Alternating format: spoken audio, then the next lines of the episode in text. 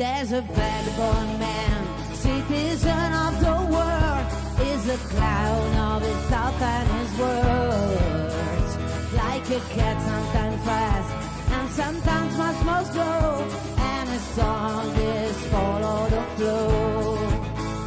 He's just doing what he can between reality and his ghost. He's still searching his own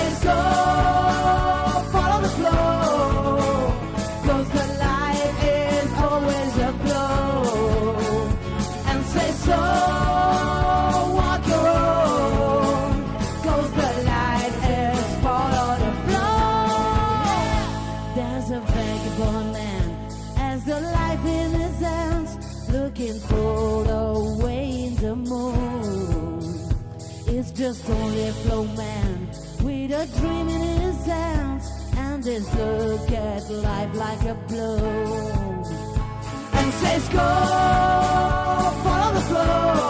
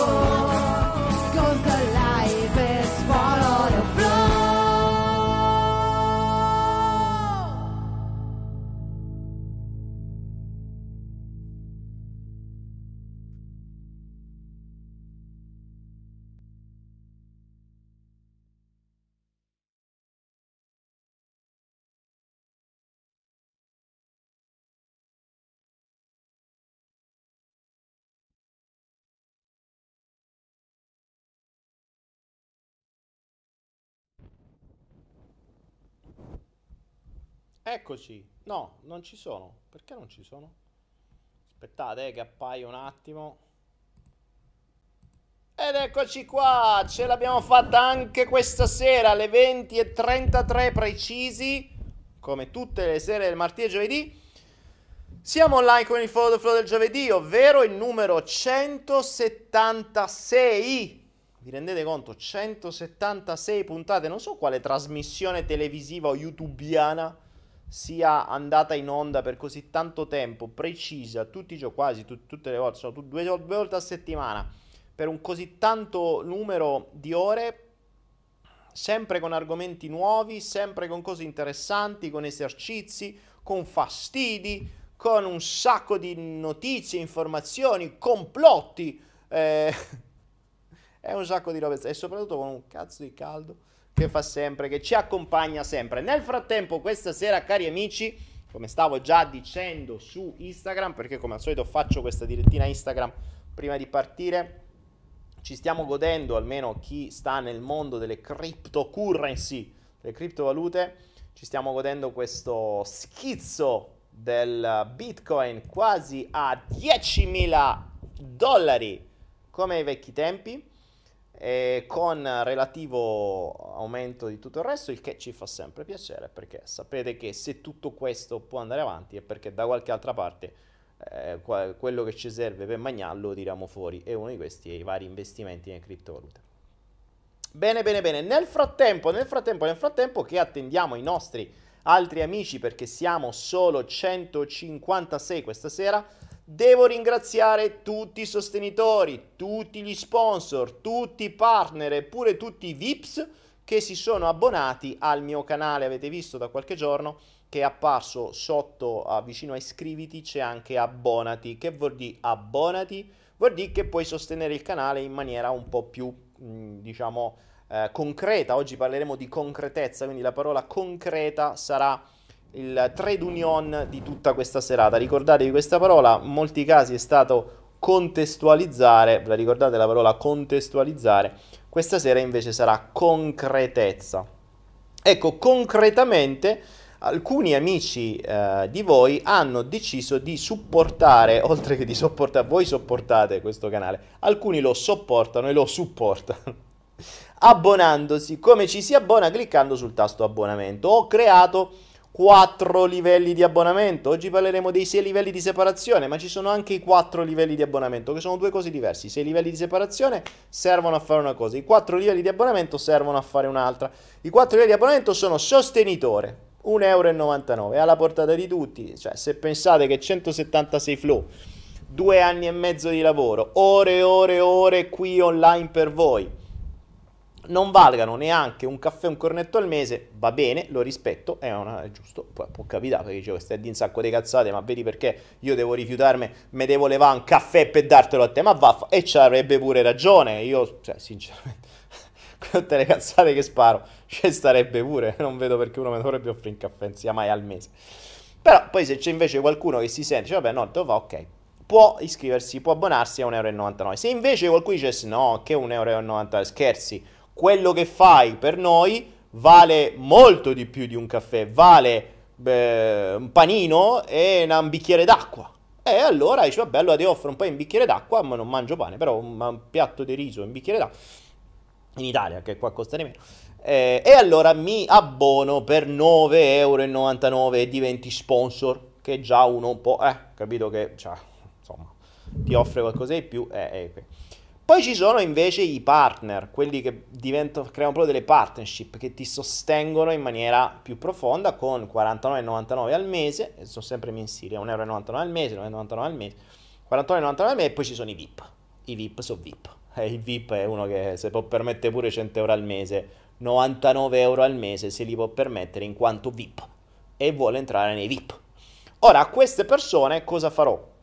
Darò qualcosa in più, il che non vuol dire che levo agli altri, cioè non è che mo dici, ah perché tu adesso fai queste cose per gli abbonati, no, non cambia assolutamente niente, sto qua, starò sempre qua e darò sempre tutto qua. A loro do di più, ad esempio ho aggiunto in questi giorni e eh, tutti quelli che sono abbonati dovreste avere già ricevuto eh, e soprattutto agli abbonati vi ricordo di guardare la tab community su YouTube perché posso comunicare con voi solo attraverso la tab community non vi arrivano le notifiche perché questa cosa degli abbonamenti è ancora in beta. E, ehm, quindi YouTube non avvisa, avvisa, posso avvisarvi solo io attraverso la tab community. E vi ho messo un mini corso di 5 lezioni che in inglese, ed era un corso eh, creato tempo fa per Anaera versione inglese, che però ancora non abbiamo postato su Anaera, ed è un insegnante di yoga molto brava di Hatha Yoga, che ha fatto quattro corsi di yoga. Il primo corso di yoga sono cinque lezioni di Hatha Yoga è per tutti gli abbonati, quindi sia i sostenitori da 1,99 euro, sia da quelli a 9,99 per tutti. Poi agli altri, insomma, in base ai livelli darò qualcosa in più. Appena saremo un numero un po' più grandino, farò dei live solo per voi. Questo più che altro perché così, essendo più piccolo il gruppo, posso rispondere magari in maniera un po' più approfondita. Non dico che sono coaching personali, ma insomma una cosa è che siamo 300-400, una cosa è che siamo 50-60, diventa un po' più semplice osservare tutti, rispondere tutti, poi magari per chi sta, mh, mm, cioè i sostenitori, i partner i VIP saranno sempre meno e quindi si può avere un rapporto molto più, più legato. Eh, vi ricordo tra l'altro che a quelli che si abbonano come VIP o come eh, partner gli viene dato, però mi dovete mandare la mail perché se no non so qual è la vostra mail, che non, da, da YouTube non lo so, eh, vi viene dato la, mh, mm, l'accesso al gruppo ristretto dei sostenitori, eh, scusatemi, dei, del gruppo salute. eh, che tra l'altro, se tutto va bene, domenica dovrei essere pronto per fare il secondo meeting online. Quindi accederete al primo meeting online quello che già c'è stato, che è stato praticamente un mini corso, e, e, poi domenica prossima probabilmente, se non ci sono altri sconvolgimenti atomici, eh, faremo il secondo meeting online, poi vi dirò l'orario, potrebbe essere nel pomeriggio, potrebbe essere sempre verso quest'ora, non lo so, poi, poi vi dirò. Grazie Vero P che si è appena aggiunto come sponsor, grazie, grazie, grazie. Ecco, vedete, gli abbonati sono quelli che escono con la scritta verde. E vicino viene un'icona che dice new Mm, che vabbè è un'iconina che non si legge tantissimo, però vuol dire new che si è appena iscritto, poi in base ai mesi avranno dei badge, quindi 1, 6 mesi, 12 mesi, insomma una cosa del genere. Valentino Bruetti non sei VIP, eh no, c'è una...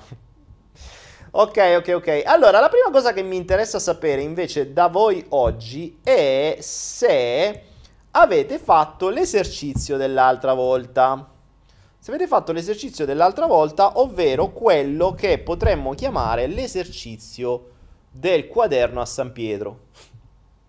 L'esercizio San Pietro, no? La visita a San Pietro, cioè voi state a morire, avete questi pochissimi periodi di vita ancora in cui non vi potete muovere perché siete allettati uh, con una, una malattia terminale dove non soffrite perché vi hanno imbottito di morfina ma non vi potete muovere. Quindi in questi due o tre mesi che vi restano di vita, fate un excursus della vostra vita da quando siete nati a oggi e la scrivete.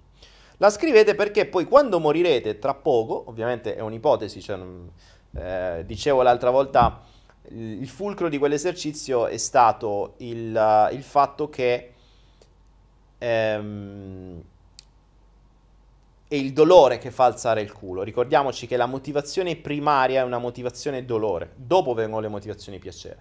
Quindi una motivazione dolore, madonna, freddo fa. Una motivazione dolore è più potente di una motivazione piacere. Quindi se io vi facessi soltanto cose da intrattenimento, da piacere, da motivatore, vi dicessi sì, il mondo cambierà, vai, la legge di attrazione è quello che vuoi attiri, eh, tu sei un grande, tu sei figo, tu sei il Dio, Dio è dentro di te, tutte queste menate qua, ecco che eh, non vi darei una motivazione dolore, vi darei semplicemente una falsa speranza. Le false speranze sappiamo che sono l'oppio dei popoli. Le false speranze sono l'oppio dei popoli. Ricordiamoci questo. E, ehm, quindi non voglio fare questo. C'è già il mondo che fa che, che fa, eh, che vi dà false speranze. Daniela Sofia si è appena aggiunta come sostenitori. Grazie, grazie, grazie Dani. Quindi ero interessato a sapere se avevate fatto questo esercizio. Poi ovviamente che succedeva? Questa cosa che avete scritto poi, mentre eravate lì in fase mortuaria, ma dove ragionavate per bene, facevate un resoconto della vostra vita fino ad oggi, poi la a San Pietro. Andate davanti a San Pietro e San Pietro vede il vostro quaderno e decide, decide dove mandarvi. Decide se mandarvi in paradiso, decide se mandarvi in purgatorio, decide se mandarvi all'inferno per l'eternità, cioè se proprio avete fatto una vita che è servita a cazzo praticamente, oppure se avete avuto una vita utile, funzionale, che è servita a migliorare sto mondo e quell'altro, allora potrebbe pure darsi che San Pietro chieda una deroga, chiama al capo e dice capo eh, Gesù Cristo questo qui ha fatto qualcosa di utile nella vita. Che dice? Gli diamo un'altra 10-15 anni? E se Gesù Cristo dice fammi vedere il quadernino. Se voi lo convincete con quello che avete scritto sul quadernino può darsi che vi rimandi sulla terra e vi faccia vi faccia eh, andare avanti. Però però c'è anche un'altra possibilità che se avete avuto una vita de merda fino ad oggi e San Pietro dice vabbè che, che me l'hai scritta fa potevi pure portarmi un rotolo di carta igienica era uguale. A quel punto però voi potete dire sì aspetta però San Pietro io ho fatto questo esercizio perché Daniele Penna nel 176 flow nel 175 flow mi ha detto di farlo. Eh io se non l'avrei fatto però quando l'ho fatto mi sono reso conto che ho avuto una vita pari a quella di un rotolo di carta igienica i cosiddetti rotoli di carta igienica e a quel punto grazie a questa cosa qui che ho scritto, mi sono reso conto di sta roba. Però dovevo morire, non mi ha dato la possibilità di cambiare. Io adesso che ho capito sta roba che ho scritto, vorrei cambiare, ma veramente lo voglio cambiare. lo voglio così tanto cambiare, no a chiacchiere come ho sempre fatto, no a parole o nel mondo immaginario, voglio cambiare concretamente e mi impegno concretamente a fare delle azioni concrete da domani. Chi è? Questo è il mio impegno, te lo scrivo, me buco il dito, te ce faccio una firma a sangue e ti dico questo è il mio impegno di quello che farò da domani in poi se tu e il capo mi rimandate giù. Se lo convincete con quell'impegno, allora San Pietro dice va bene, puoi andare giù, però da domani ti impegni in questa nuova vita. Bada che io te guardo, ti metto un drone sotto al Q, ti metto un microchip, ti installo un'applicazione sul tuo telefonino che vedo che, che, che, si chiama, come la chiamiamo? Non si chiama Immuni, si chiamerà, eh, non lo so, Mateon Ventano mi viene al volo, eh, non ho canalizzato da me Megatron. Il, la, la, la, il nome dell'applicazione che vi installa San Pietro sul telefonino per vedere se state applicando tutte le cose che avete detto e impegnati, di cui vi siete impegnati. Se le farete bene, a posto, l'applicazione comunicherà, San Pietro sarà contento, Gesù Cristo pure, a posto. Se no, vi, vi richiamano, vi riprendono, ci senti, non hai capito niente, non è che ci puoi stare più a per culo qui, non è che stiamo a smacchiare i giaguari. Ti abbiamo dato del tempo, l'hai usato ancora peggio, fotti, ti ritorna qua e vattene a fanculo. Ecco. Quindi questo è, il, um, questo è un po' il concetto del flow dell'altra volta. Mi chiedevo, mi chiedevo quanti di voi avessero fatto questo esercizio e avessero creato questa, mh, mm, queste memorie, le, le, proprie memorie da dare a San Pietro per vedere che, che come avete fatto. E in più se qualcuno ancora meglio avesse fatto l'esercizio che ho proposto alla fine, ovvero l'impegno firmato col sangue della nuova vita, come si sarebbe impegnato da quel momento in poi se San Pietro e il suo capo ti avessero ridato la possibilità di tornare indietro. Infatti si dice San Pietro ti dà la possibilità di tornare indietro, per questo si chiama San Pietro, no? Eh, lo ricordate? Eh, mica si chiamano a caso, mica si chiamavano Francesco, eh. Francesco parla con gli animali, San Pietro ti dà, la, eh, si dice, no, San Pietro ti dà la possibilità di tornare indietro o te lo mette nel di dietro. Però questa è una, no, questa potrebbe essere blasfemia, non l'ho detta. Tu non hai visto. Ricordatevi, questa cosa qui, tu non hai visto niente.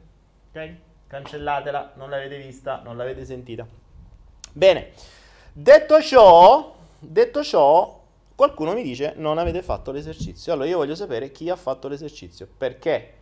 Perché se non avete fatto esercizio, mi state dimostrando che io parlo a vanvera. Sapete cos'è la vanvera? Eh? Voi la sapete cos'è la vanvera? Non lo sapete? Forza, uno che ha fatto l'esercizio e che si è impegnato seriamente e che dall'altro giorno ha cambiato la propria vita. Voglio sapere. Che cazzo ci avete da fare? State in quarantena, non potete manco dire che non ci avete tempo. Forza, che tra un po' riapre tutto e ritrovate scuse come prima. Che state a fare? Oh... Simona dice mi saluti, ciao Simo. ah, santa pace. Dai, cominciate mo. Valeria manca l'app ora o mai più è bellina. Bella mi piace, sì. Ci è quasi piaciuta. Ah, santa pace. Santa pace. Intanto sentite dei ticchetti, sono io che clicco perché mentre attendo che voi mi rispondiate, io faccio altre cose. Sono multitasking, ragazzi, oggi.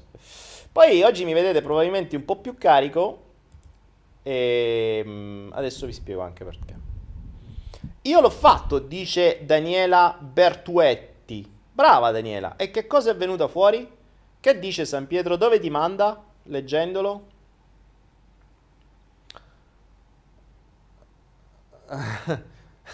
Pambel, sì, San Pietro potrebbe mandarti sia il drone, però diciamo insomma il drone costa troppo fa prima installarti l'app. Sto dietro alla burocrazia infernale, dice Io sto lavorando, Daniele, madonna, raga, lavorate pure in quarantena, oh, ma se siete peggio dei bergamaschi, lavorate sempre, basta. Cioè, vi mettono in quarantena, fermatevi, smettete di lavorare. Io non l'ho fatto io l'ho fatto e ho fatto anche dei cambiamenti, ma ora non si può uscire, non si può fare niente.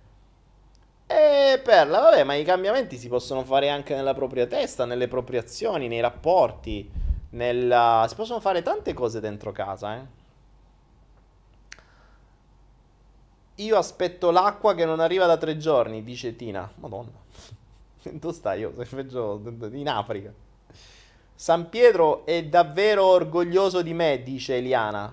Eh, ah, buono. A posto. Si vede che avrai cambiato il mondo in meglio. Enzo Trading, Dani, io ho cambiato la mia vita, ma non con l'esercizio, andando da solo in Bielorussia. Eh, vabbè, Enzo Trading. Eh, ma lo sappiamo, cambiare, mh, cambiare ambiente è un cambiamento. Come ho cambiato la mia vita andando, andando in Asia, è la stessa cosa. Io in quarantena stavo da Dio, adesso che ho ripreso il lavoro ho capito che ho pochissima tolleranza sociale. Elena, e eh, allora torna in quarantena, licenziati. A me ha detto che ho fatto il possibile e quasi l'impossibile. Pietro dalla mia parte, dice Giuseppina. Chi è sardo San Pietro? O, è sardo o parla come Yoda? Pietro dalla mia parte, minchia. Oppure siciliano, è vero. San Pietro dice che da missionaria dovrei sviluppare un egoismo cosiddetto sano. A proposito, sono bergamasca. Ecco, a posto, Daniele. Io ho distrutto un inutile cartonato. Vale? Carla Lepori. Come cambiamento reale del, della vita, hai distrutto un cartonato? Ottimo. San Pietro mi stima, sto a cavallo. Io la stimo tantissimo, come diceva la moglie di, di Ugo Fantozzi a Fantozzi. Comunque, San Pietro non mi fa morire. Dice che negli ultimi mesi mi sto impegnando bene, dice Simonettare. Non è facile, accidenti, dice Mina Lovato, abbonata. Consapevole che sta diventando essenziale. Ho sempre lavorato, comunque non è una scusa, è vero. San Pietro molto soddisfatto di me, ma per cambiare ci vuole ancora un po' di giorni, secondo me, dice Mirko Forti. Ah, Mirko, Mirko. Eh, bene, bene, bene. Bene, vedo che qualcuno di voi l'ha fatto. Vediamo se... Uh, ci sto pensando, Dani, ieri ho mandato a cagare due colleghi. Fantastico. Bravi. Bravi, bravi. Ok ragazzi, io mh, oggi andiamo un po' avanti su questo, su questo mondo qui, volevo qualcosa di più concreto perché ogni tanto al solito accadono cose nella mia vita che mi fanno riflettere, mi fanno ricordare determinate altre e mi danno gli spunti per il flow, perché sapete che il flow non è altro che un resoconto della mia vita. Voi direte, ma come no, hai detto l'altra volta, non fai un cazzo nella vita e tu riesci poi non facendo niente nella vita a, a parlare due ore continuamente durante il flow raccontandoci qualcosa in una vita in cui non fai niente. Eh, ma il mio niente è una vita di riflessioni. Rifletto. Rifletto stando dentro me stesso con tutto il mondo che mi circonda, le piante, gli animali, i, i baghi che ho trovato oggi dentro un barattolo di peperoncino indiano, mortacci loro, io vorrei sapere che cosa c'è oggi. Ecco, voi dice che io vi racconto storie. Ora voi spiegatemi come fa un peperoncino piccantissimo, originale indiano, rosso, che è più rosso del rosso del, del coso del cappuccetto rosso, a fare dopo un po' una specie di animali dentro che paiono delle coccinelle nere. Ora, che cazzo di animali sono che mangiano solo peperoncino? Me lo spiegate? C'è un esperto di animali dentro di voi, più esperto di me, che sa dirmi quali animali mangiano e vivono e campano dentro il peperoncino. Cioè che se noi ci mettiamo, ci tocchiamo e il dito col peperoncino ci tocchiamo qualunque tipo di mucosa, bestemmiamo tutti i santi del paradiso in ordine di apparizione del calendario e questi vivono dentro, mangiano dentro, se fanno le casette dentro, mangiano e cagano peperoncino. Cioè, ma gli animali sono? Poi mi sono detto giustamente, tanto vivono nel peperoncino, mangiano peperoncino, cagano peperoncino, tolgo gli animali e mi è rimasto peperoncino. Cioè non è che cambia più di tanto. Ormai il mio sistema immunitario ci sta, ce l'ho, quindi non credo che dei bacchettini del peperoncino una volta tolti mi faranno del male. Comunque sia, detto questo, che non c'entra assolutamente niente, invece una cosa molto interessante prima di parlare di un metro alla volta e della metafora di un metro alla volta che oggi avrei voluto disegnare, avevo chiesto alla mia artista, però effettivamente avrei dovuto spostare la telecamera in su, mettere tutto in verticale, avere una cosa lunga tipo mille metri per poter fare quel disegno. Quindi ve lo farò immaginare tra qualche istante, ma prima di ciò io devo dirvi grazie, ma grazie proprio dal, dal profondo del mio cuore perché dal, perché ho, ho visto, um, mi sono reso conto di quanto concreto sia tutto questo che teoricamente è solo virtuale. Eh, nell'ultimo flow avete, mm, non so se l'avete visto, per chi l'ha visto, um, ho raccontato, mi avete visto abbastanza giù, abbastanza mh, mm, fuori leggermente di me, abbastanza distratto, perché avevo, ho quel problema con i miei genitori, nel senso che non stanno bene, sono a Foggia, io non c'è un modo manco a pagar loro per poter tornare in Italia senza beccarsi denunce, ma soprattutto non ci sono manco i voli e qui non spediscono manco i pacchi, quindi figurate se volevo viaggiare come un pacco non ci sono riuscito. E, ehm, e ho chiesto a, a tutti voi, l'ho chiesto su Instagram, l'ho chiesto qua su YouTube, se qualcuno avesse avuto conoscenze di operatori sanitari o di infermieri su Foggia eh, di poter farmi sapere se, insomma, se avessero dei contatti.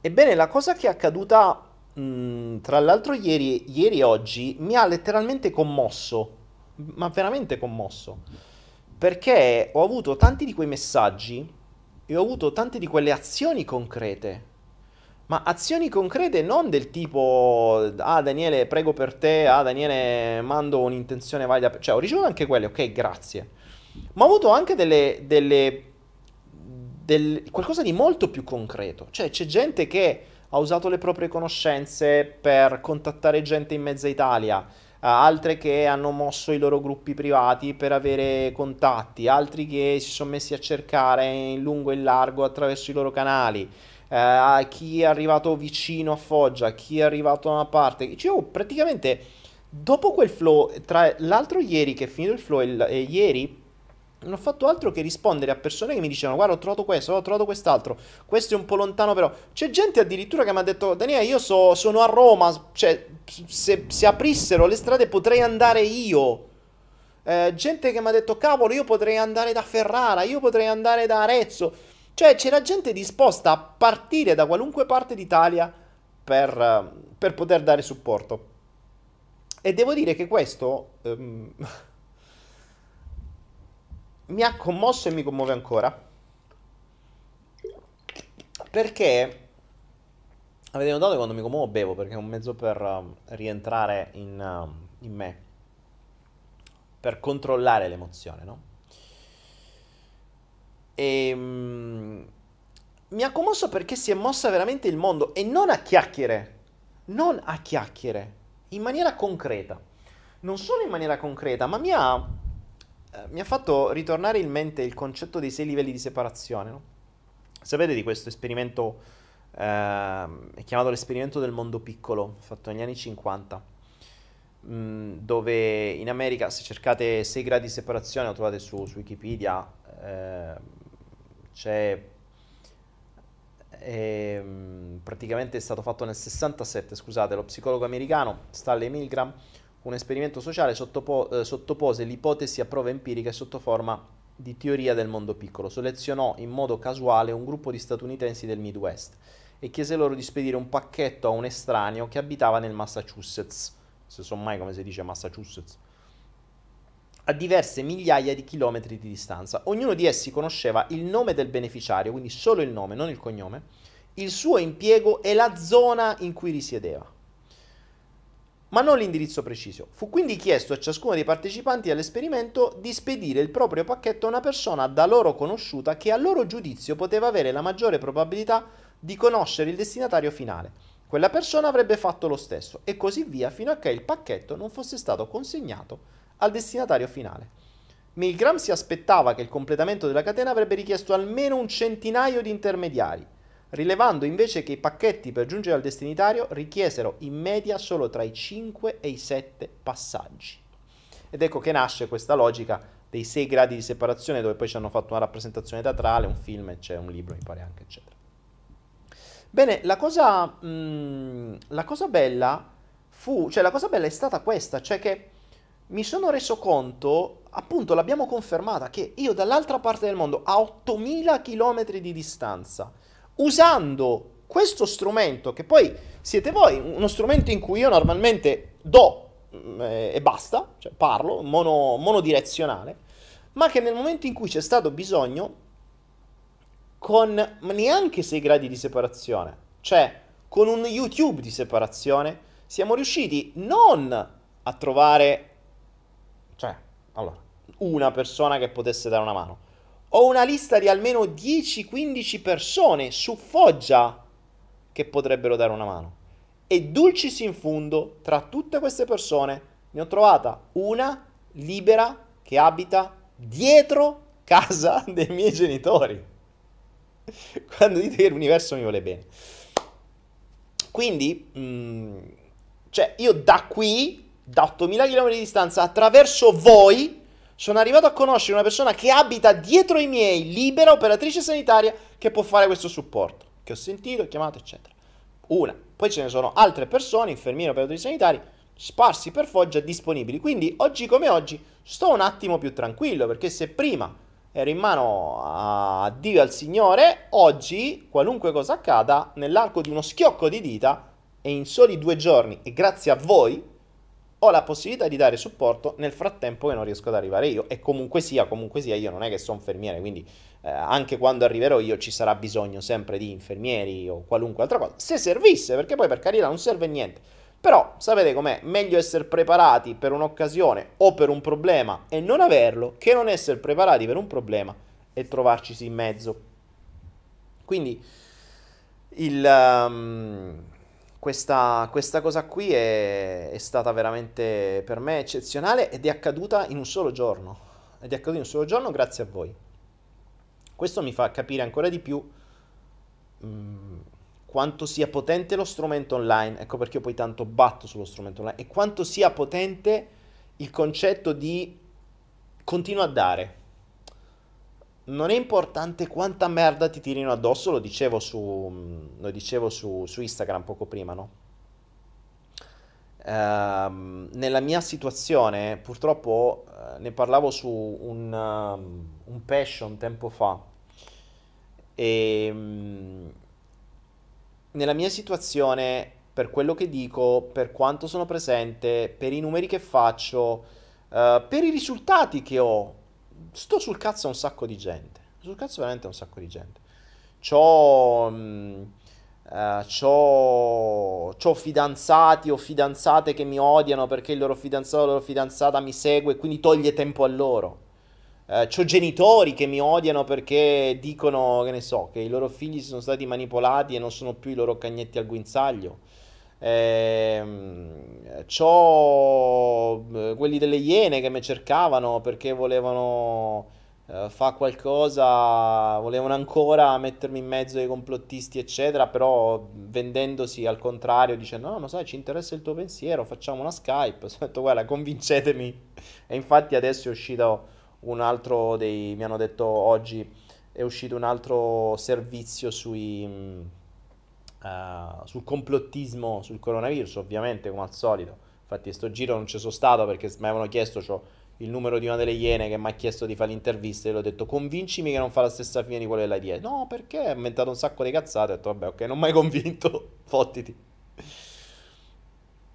Quindi mh, nella mia situazione non è comodo perché, perché dico cose scomode, perché dico le cose come possono stare, dico la mia versione dei fatti, cosa che ormai abbiamo capito non è proprio tanto giusta, legale, cioè non, tu non puoi, non sei... Mm, cioè, cioè, è un reato dire una cosa, quello, dire quello che pensi è un reato, sapete, no?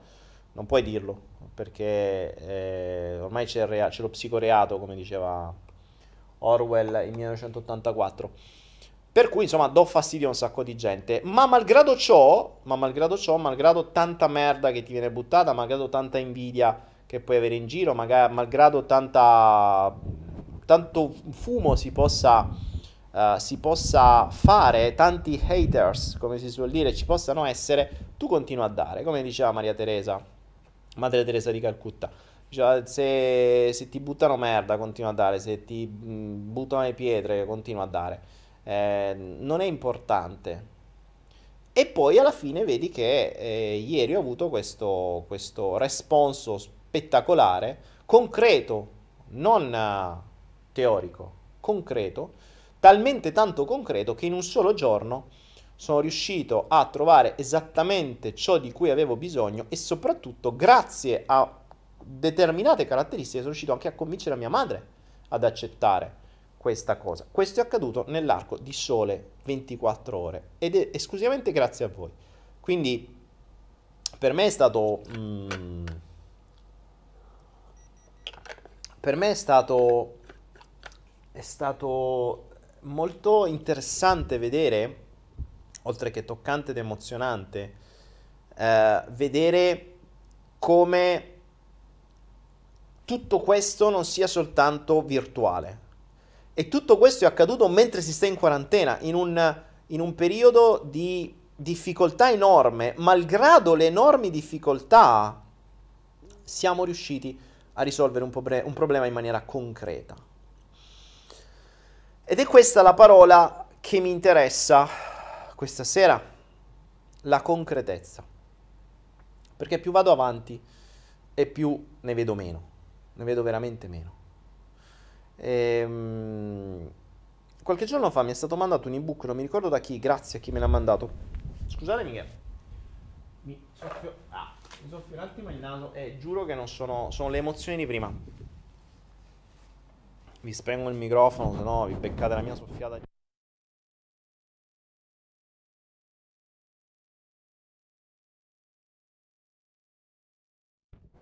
Sapevo, no, non ho il coronavirus, eh, mi ero semplicemente emozionato dalla, da quello che ricordavo prima. Ehm, dicevo, qualche giorno fa ho ricevuto un ebook, vediamo se riesco a trovarlo. Poi magari se vengo autorizzato ve lo mando anche perché mm, è interessante da leggere. Vediamo se lo ritrovo un attimo solo. Eh. Che ho una cartella che si chiama materiale da studiare che devo trovare. Ecco, in questo ebook c'è un, devo dire, un, um, un ottimo... Vediamo, eh. Uh, pa, pa, pa, Overton Windows, MK, eccolo qua.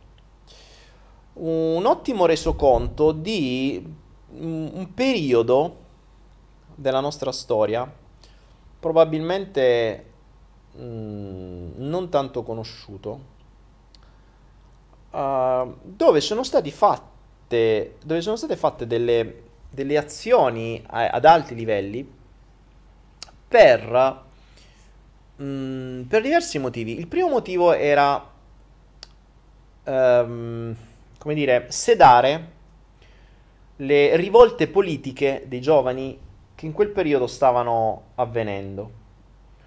Parliamo anni 50-60, mm, diciamo subito il mm, dopoguerra, secondo dopoguerra.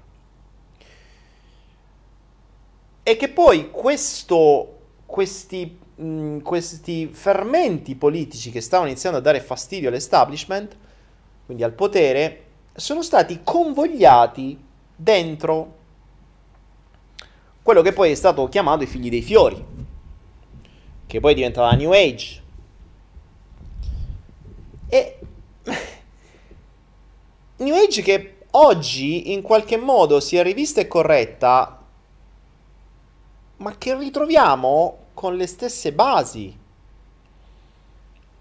Dio siamo noi, uh, gli angeli, gli arcangeli, il, il mondo invisibile, i maestri ascesi, i maestri discesi, quelli che stanno ancora per le scale, eh, gli altri, loro, i, noi, coloro, eh, il sentire, eh, gli esseri inorganici, l'invisibile, il mondo sottile. Ho capito, mortacci vostri, ma che cambia?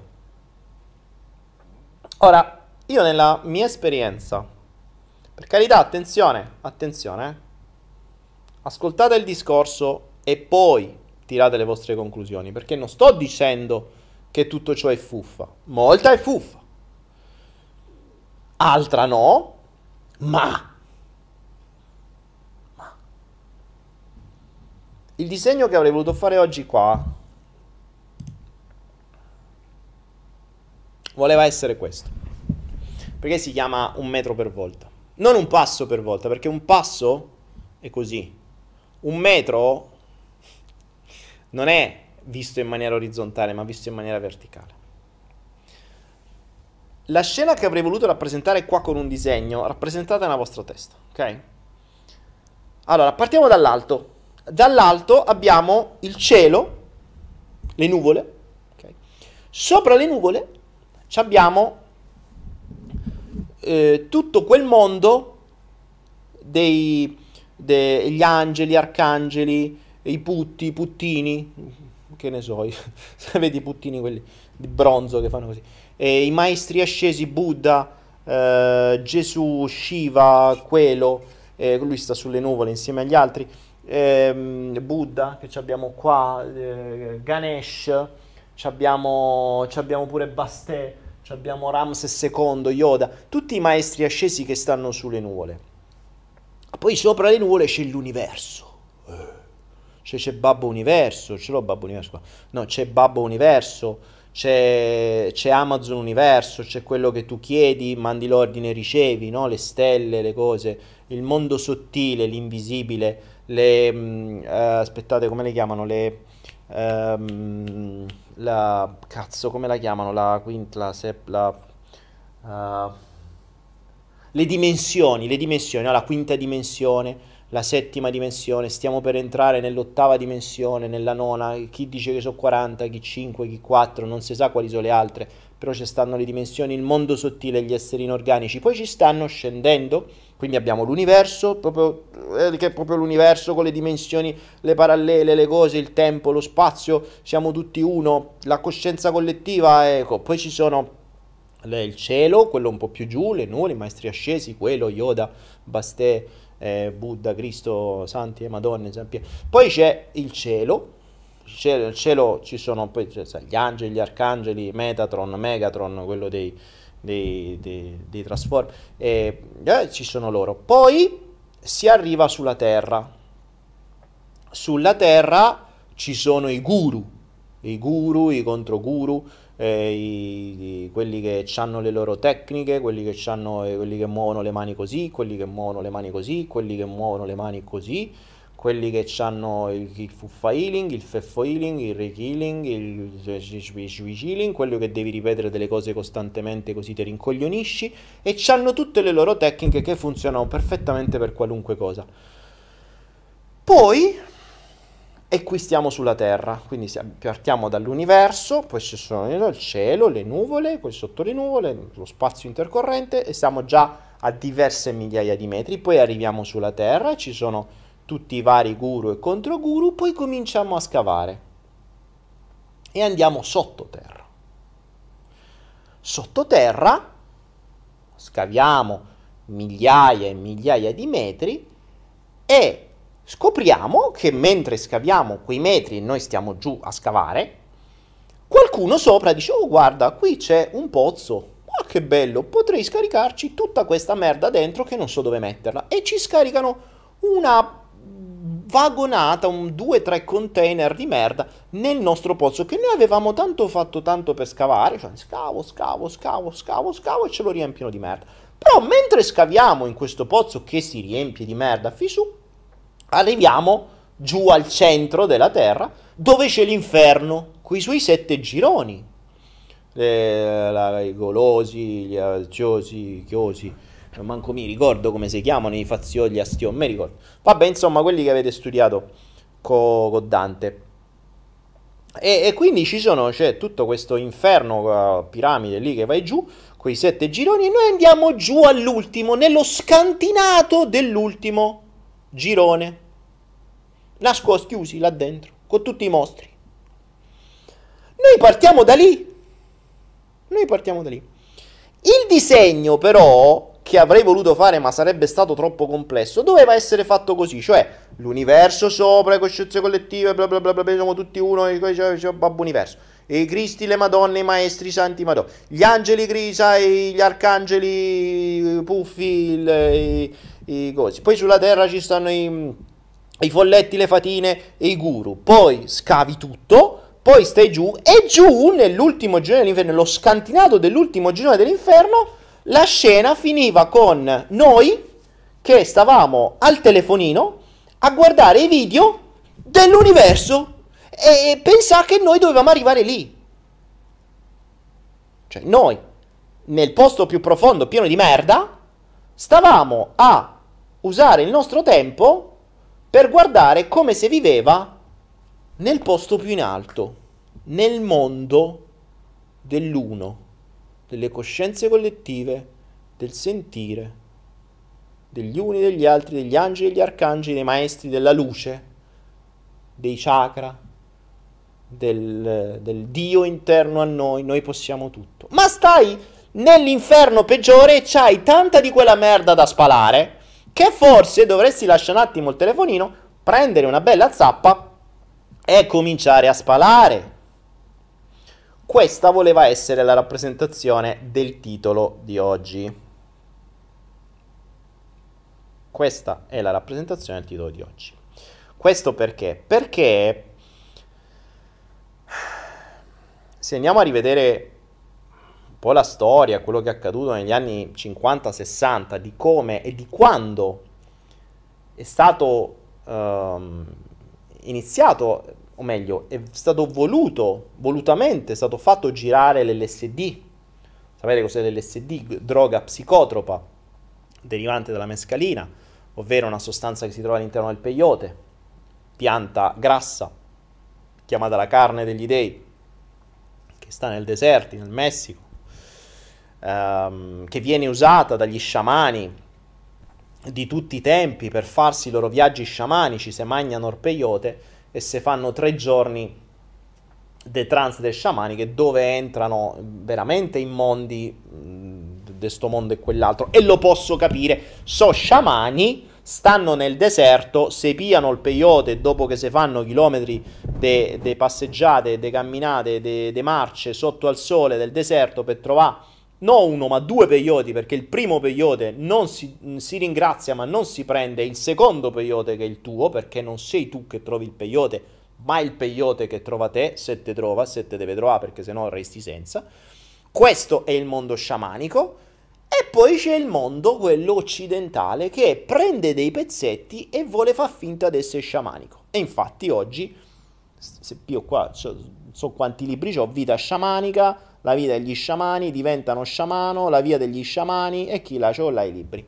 Che, eh, questa, questo è il periodo, quest'anno è il periodo degli sciamani, l'anno scorso il periodo degli sciamani, l'anno, l'anno prima era quello del, delle canalizzazioni, l'anno prima degli angeli, l'anno prima della, della legge di attrazione. Ora, eh, cioè, ma la gente non si rende conto che sono mode indotte.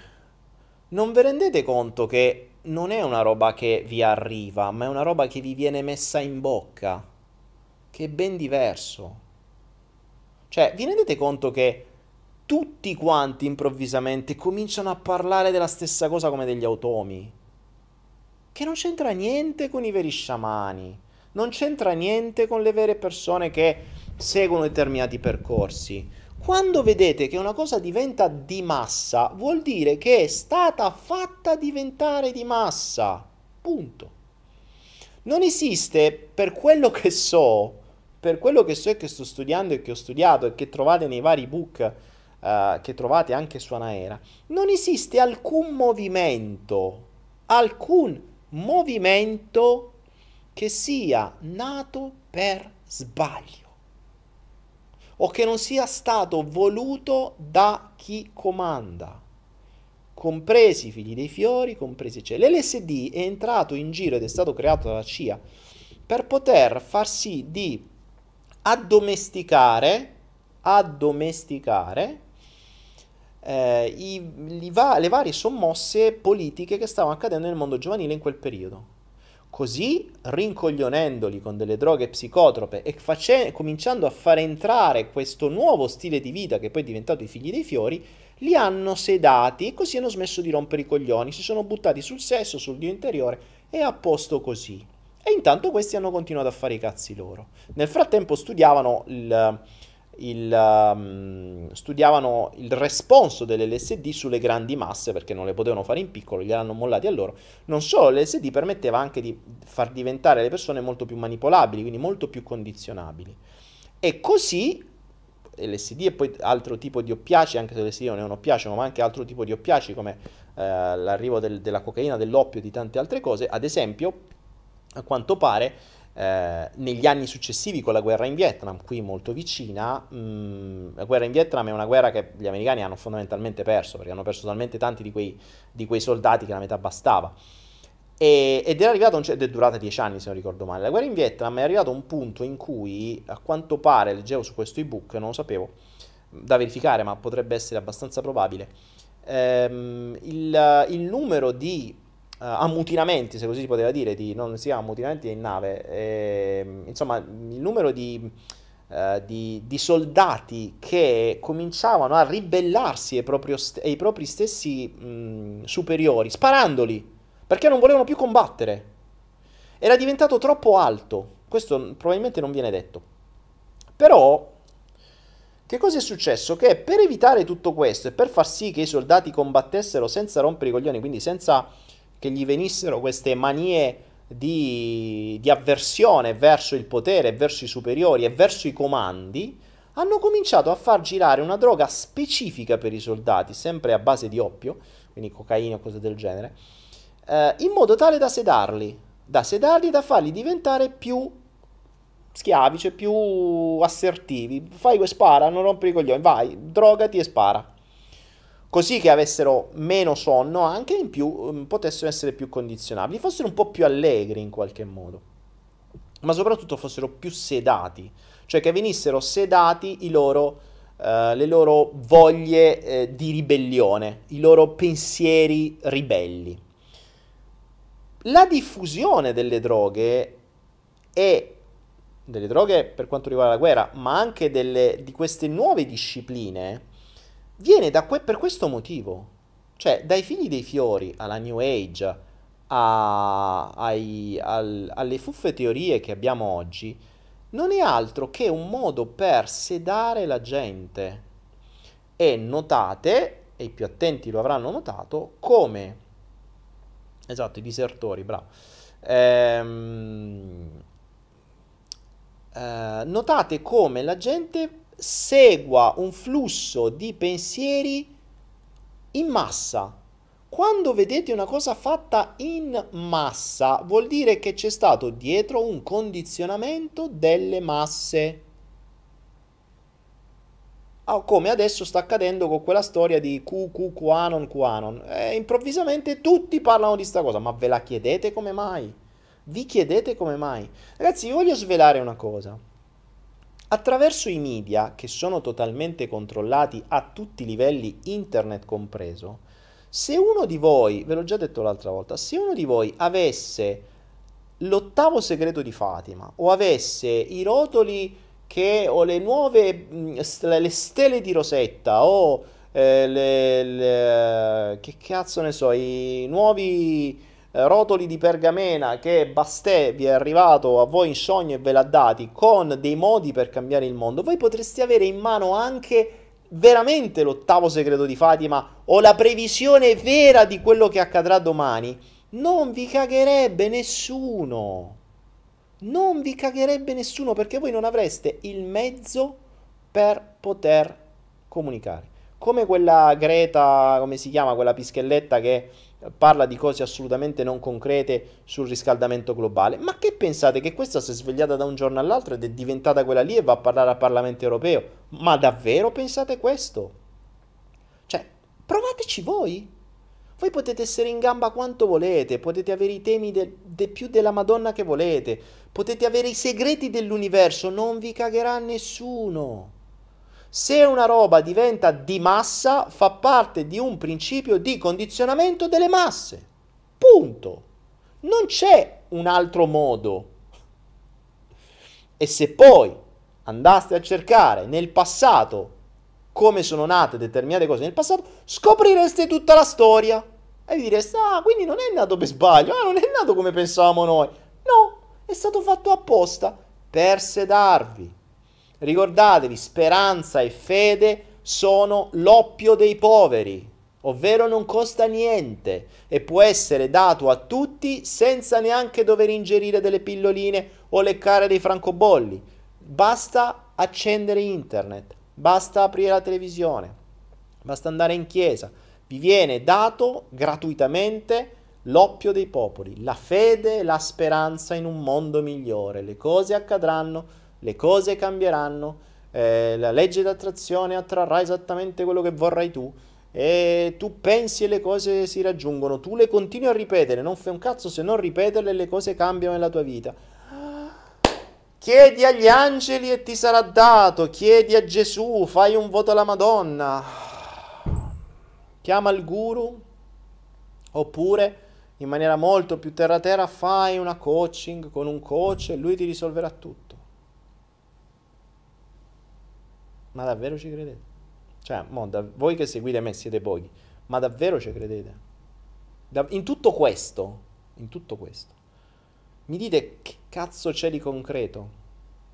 Perché stare nell'ultimo girone dell'inferno a guardare col telefonino o con internet i video di YouTube di come si vive in paradiso non vi porta in paradiso. Vi lascia sempre, vi sta facendo scappare dalla vostra situazione di merda che sta, che vi tiene dentro un inferno con sette gironi da passare e di cui liberarvi perché a ogni girone c'è un videogioco, una, una roba da superare. E poi ci sono mille metri di merda da spalare.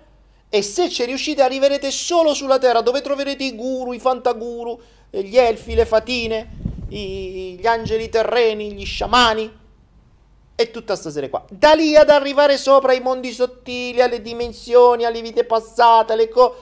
Uff, uff, uff. Un metro per volta. Spalate un metro di merda per volta. Non cercate di saltare le cose. Sapete, quando ero piccino,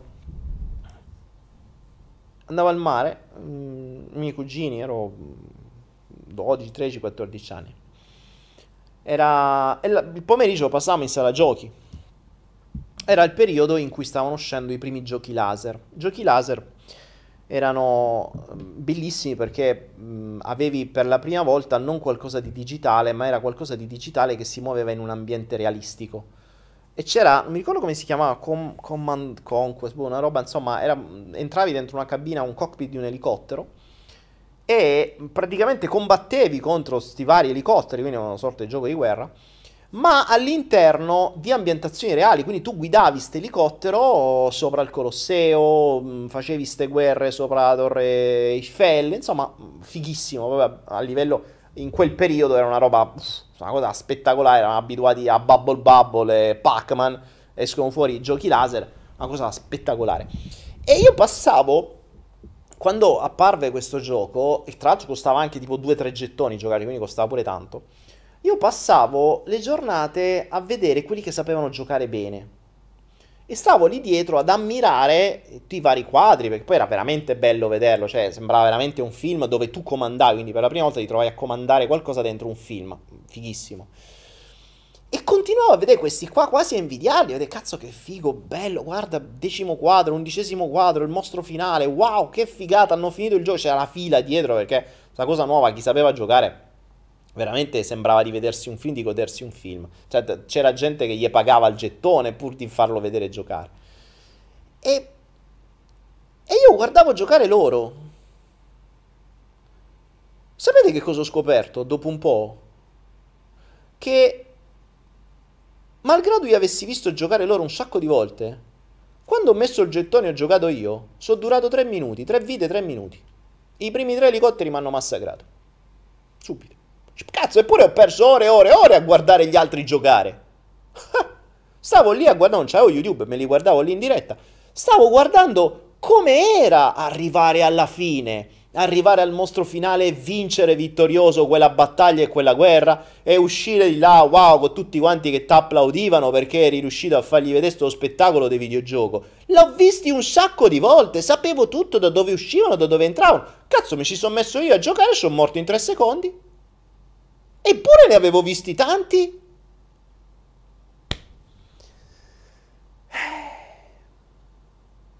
Command and Conquer, eccolo, mi dice Drake. Ebbene, sapete qual è stata la differenza? Tanti gettoni. Tanti gettoni.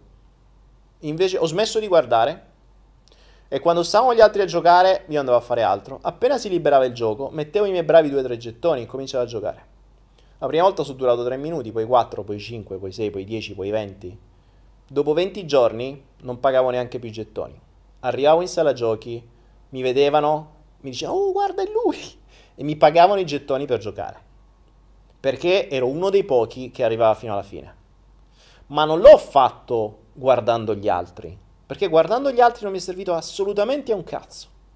Non solo mi è servito a niente, ma ho scoperto che quello che facevano loro non era la stessa cosa che avrei dovuto fare io, perché ho creato la mia strategia e alla fine la mia strategia ha superato anche quella degli altri. Ma l'unica grossa differenza è stata tra guardare e fare e mettersi concretamente, investire in quel caso tempo e denaro per fare, fare, fare, fare, sbagliare, ricominciare, risbagliare, ricominciare, risbagliare ancora, imparare dagli errori e andare avanti. La vita non è alla fine che un enorme videogioco. Allora, serve davvero vedere quello che hanno fatto gli altri? O serve solo come spunto per poi iniziare a muovere il culo e fare qualcosa di concreto? Perché sapete cos'è ultimamente che vedo tanto? Vedo sempre più persone che si nascondono e scappano dalla concretezza usando la scusa dei mondi invisibili. Il YouTube è pieno, eh? anche Anaera è piena, cioè se andate su Anaera trovate molti più corsi dei mondi virtuali che corsi concreti dei mondi reali. Lo vedo. Ma perché? Perché il pubblico vuole quello? Cioè, eh, alla fine i corsi vengono fatti in base alla richiesta del pubblico. Cioè, viviamo in un mondo in cui c'è gente che sente l'oroscopo, non so, scordiamo. Quindi mi domando, ma la gente vuole davvero concretamente migliorare le cose? O vuole soltanto una scusa per affaccendarsi e far passare il tempo e non cambiare un bene amato cazzo nella propria vita? Perché, come direbbe quello, la seconda che hai detto è più probabile. Perché questa... Ehm, tempo fa avevo conosciuto persone, alcune forse conoscete anche voi, che facevano parte di una setta. Non era proprio setta di Torino, Torino, si sa, è conosciuta per le sette. Sette anni, infatti c'avevo pure sette anni, era una setta, c'aveva sette anni di, di accademia. Um, seguivano la via, tutta segretissima, era tutto segreto, era tutto... E l'obiettivo di che pagavano 1000 euro l'anno, più tutta un'altra serie di cose, l'obiettivo di questa setta era non tornare più dopo che morivi che già è geniale solo per questo, perché l'obiettivo, io devo fare sette anni di via iniziatica, così che poi quando muoio non torno più. Di sicuro non avresti mai potuto chiedere i soddisfatti o rimborsati, perché eh, non lo puoi sapere la prossima volta. Già questo, c'erano migliaia di persone tra l'altro in questa cosa qui, ci andavano veramente giù. Ecco, ho conosciuto una persona, ci ho passato diversi anni assieme con questa persona, che stava in questa, in questa setta e stava già lì da 4-5 anni. In questi 4-5 anni aveva, mh, aveva fatto un sacco di cose. Quando le chiesi, ho detto, levami una curiosità, ma concretamente, da quando sei entrata a quando a oggi, che cosa è cambiata nella tua vita realmente, concretamente, cioè qualcosa di concreto? Concreto per me vuol dire che, che ne so, Uh, prima avevo un lavoro di merda, adesso finalmente mi sono liberato dal lavoro, faccio quello che mi piace. Oppure, prima avevo, non c'avevo una lira, adesso ho un patrimonio di 200.000 euro. Oppure, eh, prima ero malata, mo sono guarita. Oppure, eh, prima avevo delle relazioni di merda, adesso ho quattro uomini. Oppure, ehm, eh, che altro più? Insomma, qualcosa di concreto, no? Qualcosa di concreto, ok? Ecco, la risposta è... Le risposte erano del tipo, eh, beh, adesso mh, mm, posso interagire col mondo invisibile, con gli esseri inorganici, ehm, riesco a fare i viaggi astrali. Nei viaggi astrali incontro gli esseri inorganici, i maestri ascesi, e loro mi dicono un sacco di cose, delle conoscenze, delle su, delle giù. Ho fatto sì, ascolta. Ok. Vamos a capire che cosa intendo io per concreto. Ora, tu qui hai una casa concreta di cui paghi un affitto concreto, giusto? Quando vai nel mondo invisibile, viaggiando astralmente e incontri un maestro asceso, un puffo, un barbapapà, un essere inorganico, questi ti pagano una parte di affitto o no? Cioè tu quando torni che ti svegli dopo che sei stata 5 ore a letto a fare il viaggio astrale, trovi un sacchettino di soldi a fianco per aiutarti a pagare l'affitto concretamente? Oppure no?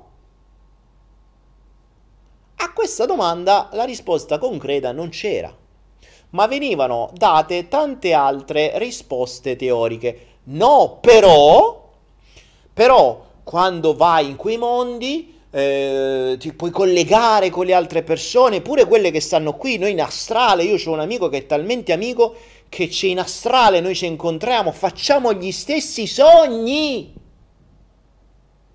E io la guardavo e dicevo, ok, e sti cazzi, e concretamente che cambia?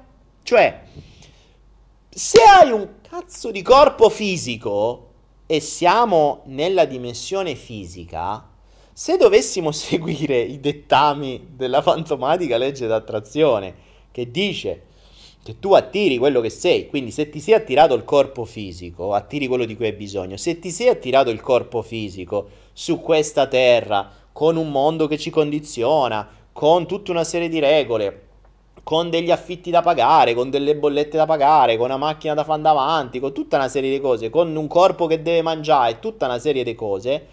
Ora, se sei in questa dimensione, mi spiegate per cazzo cercate di andare nelle altre? Perché occupate più tempo nelle altre invece che in questa? Ma non è un un, un, un, principio di non rispetto della propria condizione stessa. Cioè, mentre si dice di voler andare verso l'universo dove siamo tutti uno, dove le vibrazioni, gli esseri, bla bla bla bla bla bla, allo stesso tempo, mentre lo si dice, non si sta rispettando la vibrazione terrena di un corpo fisico che ha tutta una serie di altre regole. Cioè, ritornando al discorso di prima, se io sono nel settimo girone dell'inferno, è inutile che mi guardo i video di come si sta in paradiso. Se non inizio a muovere il culo per salire quei gironi dell'inferno, per, per, per sbolognarmi tutte le varie pene che devo subire o che devo risolvermi e poi se ci riesco in questa vita a spalare tutto, a risalire il mio pozzo pieno di merda e poi a fare i gradini verso l'universo, allora posso pure pensare di andare verso la quinta dimensione, la sesta, la settima quella degli UFO, degli alieni, gli, alieni, gli alieni, i maestri, i santi, le madonne, quello è la, il dio giullare. Okay. Ma un metro per volta, un metro per volta, prendiamo coscienza della nostra situazione, dove stiamo. E se proprio dobbiamo studiare qualcosa, perché studiare è fondamentale, per carità, ma studiamo quello del metro in cui stiamo, non di 7000 metri più avanti. È come se tu a un bambino che sta imparando l'ABC gli dessi un libro di fisica nucleare. A che cazzo gli serve? Che tanto non lo sa leggere? A quel punto, però, se il bambino non volesse studiare, perché non gli piace e gli dà fastidio e gli crea dolore studiare la grammatica italiana perché gli sta sui coglioni, a quel punto potrebbe dire alla mamma: Mamma, ma non ho tempo. Guarda, sto studiando fisica nucleare. Che posso perdere tempo con questa grammatica inutile? Vedi che cosa sto studiando? Eh? Guarda, eh? Cioè, ma manco tu la sai la, gra- la fisica nucleare, ti è? La fisica quantistica e i guanti? Che ne sai tu dei guanti? E la mamma ti dice io so solo quello dei guanti che mi servono per lavare i piatti. Ma tu gioca con i guanti, io studio i guanti. E la mamma dice sì, ma quando cazzo ti trovi il lavoro che stai a pesare sulla famiglia? Vedi che sto a lavare pure i piatti che te dovresti lavare tu? Invece del lascia perdere i guanti e mettiti i guanti e vai a lavorare, soprattutto adesso col coronavirus, che servono i guanti e pure la mascherina. E non avrebbe tutti i torti la nostra mamma, o no? Questo è quello che mi domando.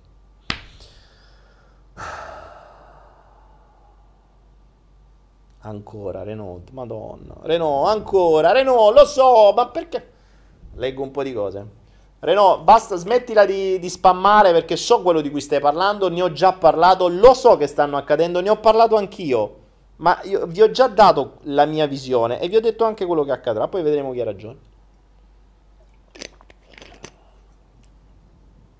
Stiamo ancora con la storia del cucurucucu, sì, lo so, lo so. Lo so quello che accade, lo so, ne ho parlato io decine di flow fa, lo so. Ne ho parlato nei, nei flow lab di Roma e di, di Torino, lo so quello che è. La parte finale non c'entra niente, quella serve per darvi dell'altro oppio a voi. Ok? Vediamo un po'. Faccio cose e vedo gente, è vero Silvia M? Faccio cose e vedo gente. Ma cosa fai nella vita? Eh, faccio cose e vedo gente. Capite? Quindi questo è, è, il concetto. Mi sembra, vedo sempre di più persone che pur di non impegnarsi a mettere le mani nella propria merda, si innalzano a usare le mani per far finta di studiare delle cose che stanno mille metri più in alto del loro livello in cui si trovano. Che per carità tu dici io mi porto avanti. Sì, ho capito, ma se continui così non avrai più tempo per spallare la tua di merda. E arriverai a 80 anni che stai ancora lì a guardarti i video di YouTube delle canalizzazioni dell'arcangelo Megatron. Metatron. Megatron. Chi cazzo è la... Non mi ricordo mai se Megatron è quello... Chi è quello dei Transformer e l'arcangelo, quello dei libri degli arcangeli? Megatron è l'arcangelo o Metatron è l'arcangelo? Boh, vabbè è l'arcangelo. Megatron è l'arcangelo, Metatron è. E soprattutto chi ha copiato a chi? Cioè l'arcangelo viene, è una, una, una, revisitazione di quello dei Transformer o quello dei Transformer è una rivisitazione di quello dell'arcangelo? Cioè chi nasce prima, l'arcangelo o il Transformer? Eh, questa è una domanda a cui ad esempio non ho mai avuto risposta. Storicamente, chi è che, ha cre- si è creato prima? Qualcuno ha copiato, eh? C'è niente da fare. Tra Metatron e Megatron qualcuno ha copiato. Quindi datemi una risposta, vorrei una risposta storica sugli esperti dei Transformer e gli esperti degli Arcangeli, mi dovete dire il giorno di nascita di ognuno dei due, chi l'ha inventato, qual è il primo libro dove è uscito, il primo scritto dove c'è stato e dobbiamo capire chi ha, chi ha copiato a chi. Perché metti che scoprimo che è nato prima quello dei Transformer e l'Arcangeli l'hanno copiato, che gli dimo? e c'è gente che, che, pensa di canalizzare all'Arcangelo e invece sta a canalizzare quello dei Transformer e metti che sta a canalizzare Bumblebee come la fai? Io un giorno vorrei fare una canalizzazione con Bumblebee. Potrebbe darsi. È più bello e giallo. Capito?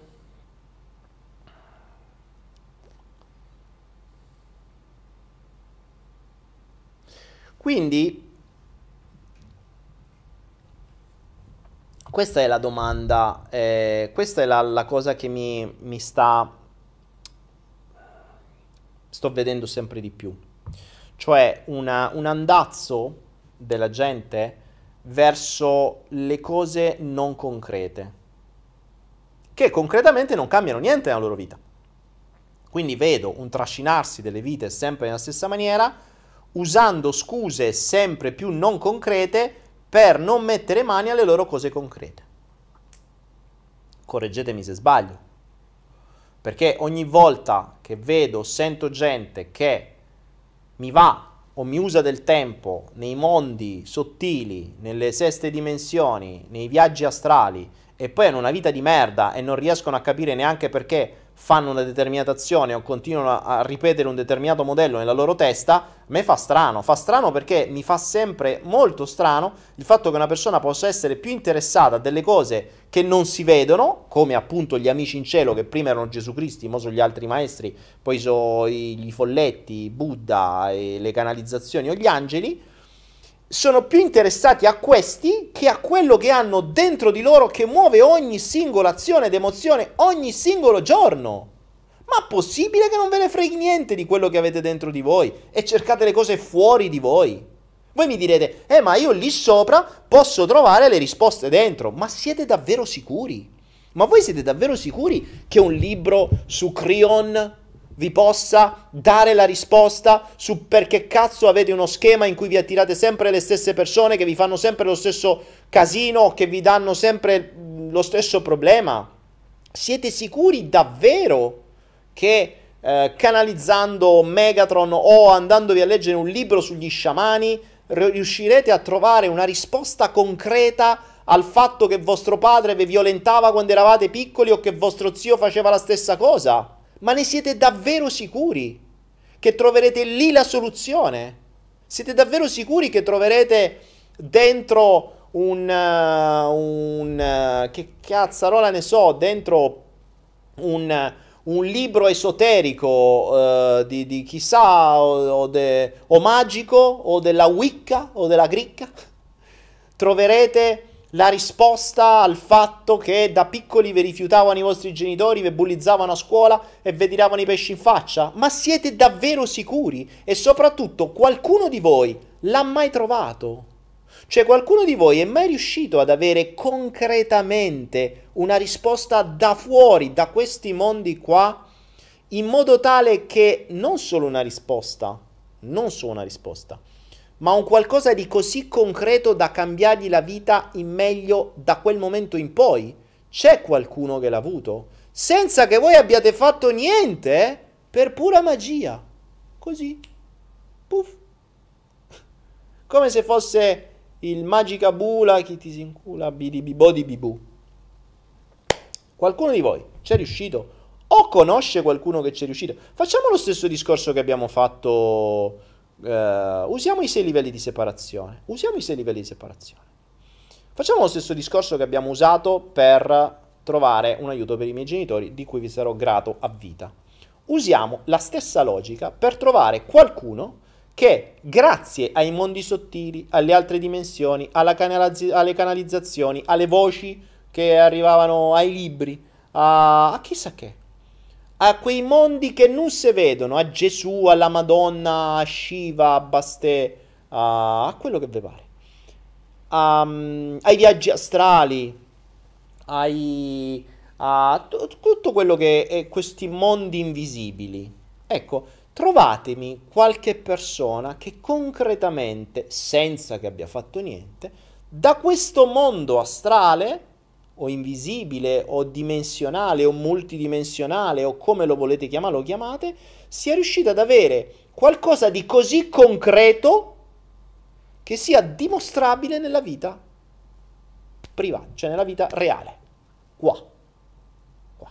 Cioè, che ne so, qualcuno che dice, oh guarda che eh, Megatron mi ha dato eh, d- d- come eh, mi ha dato l'indirizzo di dove andare a trovare un lavoro nuovo, oppure mi ha dato l'idea di fare quel lavoro, io il giorno dopo mi sono licenziato, l'ho fatto e sto avendo un successo della Madonna, oppure mi ha detto lascia quella persona, io l'ho lasciata e mettiti con questa, e mi dice, ho fatto quest'altro, cioè qualcosa di concreto, non i linguaggi ambigui, non i linguaggi da oroscopo, non quelli che siamo capaci tutti, basta che ti sei studiato il corso di Daniele Penna di PNL, non quelli, concreti, perché io più sento ste robe e più sento... Capite? Mm, a me fa sempre strano vedere... Ehm, vedere tutta sta, sta, gente qua che poi ti ritrovi che da una parte ti dicono che sono guru, dall'altra ti dicono che eh, sono in contatto con i sciamani, oppure che sono sciamani loro stessi dall'altra so guru, dall'altra canalizzano, dall'altra... E poi nella loro vita privata c'hanno o sono malati, o sono grassi, o sono pobè, o hanno delle reazioni in merda, o eh, si intossicano con cibo, droga e fumo. Cioè, oh, eh, è possibile che ti hanno detto? Ecco, siamo tutti uno.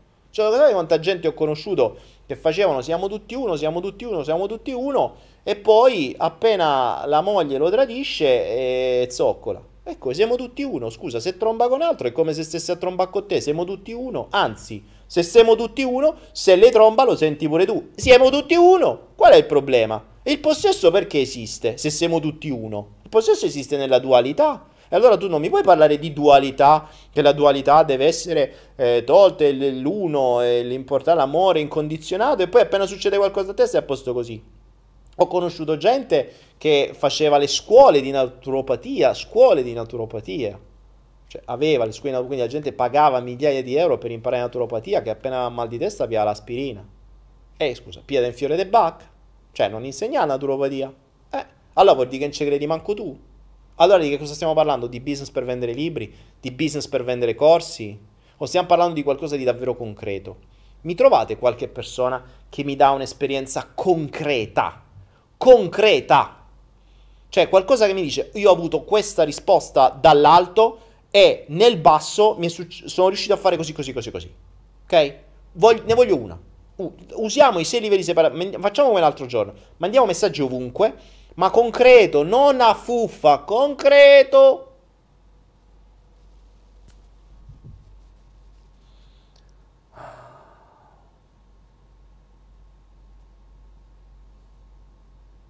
Il Papa qualcosa di concreto l'ha avuto da Dio. Che cosa, Stefani? Da Dio l'ha avuto, sei sicura? Non l'ha avuto dagli altri vescovi che l'hanno eletto? cioè, Eliana che facciamo adesso che ci vogliono eliminare il contante? E eh, usi le carte di credito, Eliana. Dov'è che ti vogliono eliminare? Eliana, ancora, ecco, un'altra cosa. Mm, grazie Eliana che mi ha detto questa cosa. Bravo Dani, concreti. Che facciamo adesso che ci vogliono eliminare il contante? Attenzione, aggiungiamo un'altra parola. Concreti e specifici. Perché? Molto spesso siamo abituati, perché la nostra mente, chi studia PNL lo sa, la nostra mente cancella, distorce ed elimina. Quindi, tu parli con una persona, ti dice, ah ma tu quella volta hai detto a me così. Ok, mi ricordi il contesto? Eh, eh, boh, non mi ricordo esattamente. Perfetto. Nella maggior parte dei casi, e questo è un problema della nostra mente, ricorda solo l'emozione che abbiamo provato, ma cancella completamente il contesto. E spesso e volentieri cancella anche il motivo per cui si è arrivati. Quindi tutto cancella. Cancella, tu mi hai fatto stare male. Ma che era successo? Eh, boh. Eh, capito? Grazie, fammi ricordare. Quindi che cosa accade? Che nel momento in cui cancelliamo, distorciamo ed eliminiamo, diventa difficile poter essere specifici. Per cui nella nostra testa non abbiamo ben niente di specifico. e qui andiamo, adesso andiamo noi nel concreto. Adesso facciamo i concreti noi. Adesso vi faccio una mini, abbiamo una mezz'oretta, vi faccio una mini coaching, vi do alcuni passaggi fondamentali. Noi non siamo concreti, non siamo neanche specifici. Perché nella nostra mente, ed è un meccanismo di sopravvivenza che se no avrebbe un overflow di dati, ricorda soltanto i peak state, cioè gli stati di picco, le ferite in genere, quindi qualcosa che ci fa o estremamente male o estremamente piacere, e dimentica i dettagli, almeno a livello cosciente, poi sotto ipnosi ci puoi arrivare. Cioè in stati alterati di coscienza puoi arrivare a ricordare, ma devi accedere a delle strutture più profonde, cosa che razionalmente non ci arrivi. Cosa succede? Che noi siamo abituati a non essere specifici. La non specificità si evidenzia in qualunque nostro mm, momento. Eliana ha appena scritto, Daniele, che cosa dobbiamo fare di concreto adesso che ci vogliono eliminare il contante? Dove? Che qua noi andiamo avanti solo a contanti. Qui tra un po' ci eliminano le banche. Cioè, qui se non usi i contanti non te li accettano. Le carte di credito ti guardano malissimo. Quindi dove esattamente ti vogliono eliminare il contante. Perché non sei stata specifica, Eliana. Se, essere, se avessi voluto essere stata specifica, avresti dovuto dire: E adesso cosa dovremmo fare di concreto a noi che vogliamo restare in Italia e che ci vogliono togliere il contante? E io lì ti avrei detto: Che cosa ti impedisce di andare via dall'Italia, per esempio? E di andare in un luogo dove il contante c'è? Perché nel momento in cui tu mi elimini dei pezzi, mi stai già dando dei presupposti di non cambiamento. Quindi aggiungiamo una parolina, concretezza e specificità. Perché specificità? Perché adesso diciamo, cioè vabbè Daniele, belle parole, però pure tu sei fuffa. No, ve lo dico in concreto. Come si fa per andare concreti? Piate carta e penna. Adesso canalizzo un attimo, un attimo, eh, bevo qui la, la mia pozione magica, mi collego con Mago Zurli che mi canalizzerà tutti i punti specifici e concreti per farvi fare un lavoro come si deve.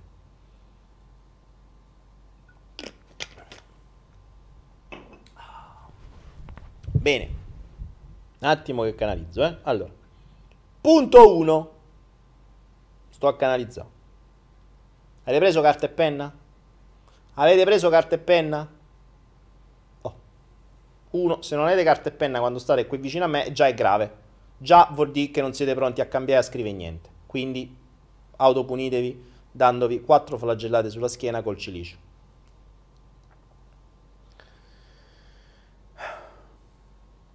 Allora, punto primo.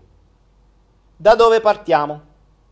Ah, iniziamo, diciamo, l'obiettivo è spalare un po' di metri di merda, ok? Quindi prima dobbiamo salire i sette gironi dell'inferno, che non mi ricordo neanche quali sono, ma tanto ce l'abbiamo tutti, i golosi, gli invidiosi, quelle robe lì, quindi golosi, quindi cibo, invidia, ci stanno. I sette gironi dell'inferno. Poi abbiamo i mille metri di merda, poi arriviamo sulla terra, che è quella che più o meno conosciamo con i guru, sciamani, eccetera, e poi c'è la scala verso il cielo, dove ci sono gli angeli, gli arca strada facendo, troviamo eh, i maestri, gli, gli, angeli, gli arcangeli, i, Gesù, i Cristi, i D, e poi c'è l'universo, dove siamo tutti uno, dove il tempo non esiste, dove c'è la coscienza collettiva, dove ci sono le anime, eh, c'è questo calderone di tutto che, con le stelle in cielo le stelle sono tante, milioni di milioni, ma la stella di Negroni vuol dire qualità, lo sapete, no? Quindi dobbiamo fare questi passaggi un metro per volta. Siamo ancora sotto nello stanzino del settimo girone dell'inferno. Da dove iniziamo? Punto primo. Dalle cose che ci fanno stare male. Come ho sempre detto. Dai dolori, cioè dalle ferite, quindi quelle che proprio quando uno ti fa una cosa è come se ti avesse messo un pugnale dentro la panza, okay, che tu senti che ti manca il fiato, che ti rode il culo, tutte quelle cose. Qualunque cosa ci generi un'emozione forte o fortissima o peggio ancora uno stato di picco, ricordatevi i cosiddetti peak state, ovvero gli stati di picco, cioè l'emozione potentissima, quella che si rievoca un trauma. Quanto più forte è l'emozione, tanto più dovreste ringraziare la persona che ve l'ha appena creata, perché quella è molto meglio di San Gennaro d'Aguino. San, San Gennaro d'Aguino, vabbè. È meglio di San Gennaro che ti fa diventare eh, il sangue di un altro, non mi ricordo, vabbè, non so che cristiano, tutte queste cose ne so, mi ricordo. Quindi, primo, rievocazione di una ferita in base al, valo- al, um, al, uh, al dolore emotivo che provate, sapete quanto profonda è la ferita. Quindi, accade qualcosa fuori, o qualcuno dice qualcosa, o accade qualunque cosa, vi genera un'emozione negativa. Prendete il vostro bravo quadernino, come vi ho già detto sul salto quantico, sul quaderno dei fastidi dovreste già averlo, ma se non l'avete ancora, prendetelo e fatelo. Vi sto dando una traccia concreta di cose da fare tutti i santi giorni, non nei mondi astrali, non nella speranza che arrivi Gesù Cristo, né nella speranza che quello vi arrivi di notte e vi dia la soluzione ai vostri mali. Ok? No, dovete farvi il culo voi. Prendi il quadernino, scrivete emozione, che cosa avete provato? Tutta la scena nei dettagli, perché quella da lì a un po' la dimenticherete dettagli. Quella persona ha detto esattamente questa frase a seguito. Dei dettagli vuol dire che mi dovete mettere i 2, 3, 4 discorsi prima e i 2, 3, 4 discorsi dopo, cioè il contesto. Eravamo io e quella persona lì, in quel contesto, eravamo andati lì per questo motivo Que- io ho detto questo, ho fatto questo, la persona ha detto quest'altro, io ho detto questo e l'altra persona ha detto quest'altro. Non scrivete soltanto il pezzettino, ma scrivete tutto il contesto, perché questo è fondamentale, se no eliminerete un pezzo importante del racconto, cosa che la mente farà di suo, almeno lo, ve lo ritroverete scritto. Perché poi a distanza di tempo accade come i sogni. Voi ricordate l'emozione positiva o negativa del sogno, ma dimenticate il sogno. Ho avuto un sogno che mi ha fatto stare male. Che hai sognato? Buh. Mi ricordo solo l'angoscia. Eh, ho capito, raccontami. Ok? Quindi, fondamentale, contesto, giorno, data, che serve sempre, tutto il contesto, chi c'era, che cosa è accaduto prima, nel momento dello stato di picco e dopo. Ok? Dopodiché definite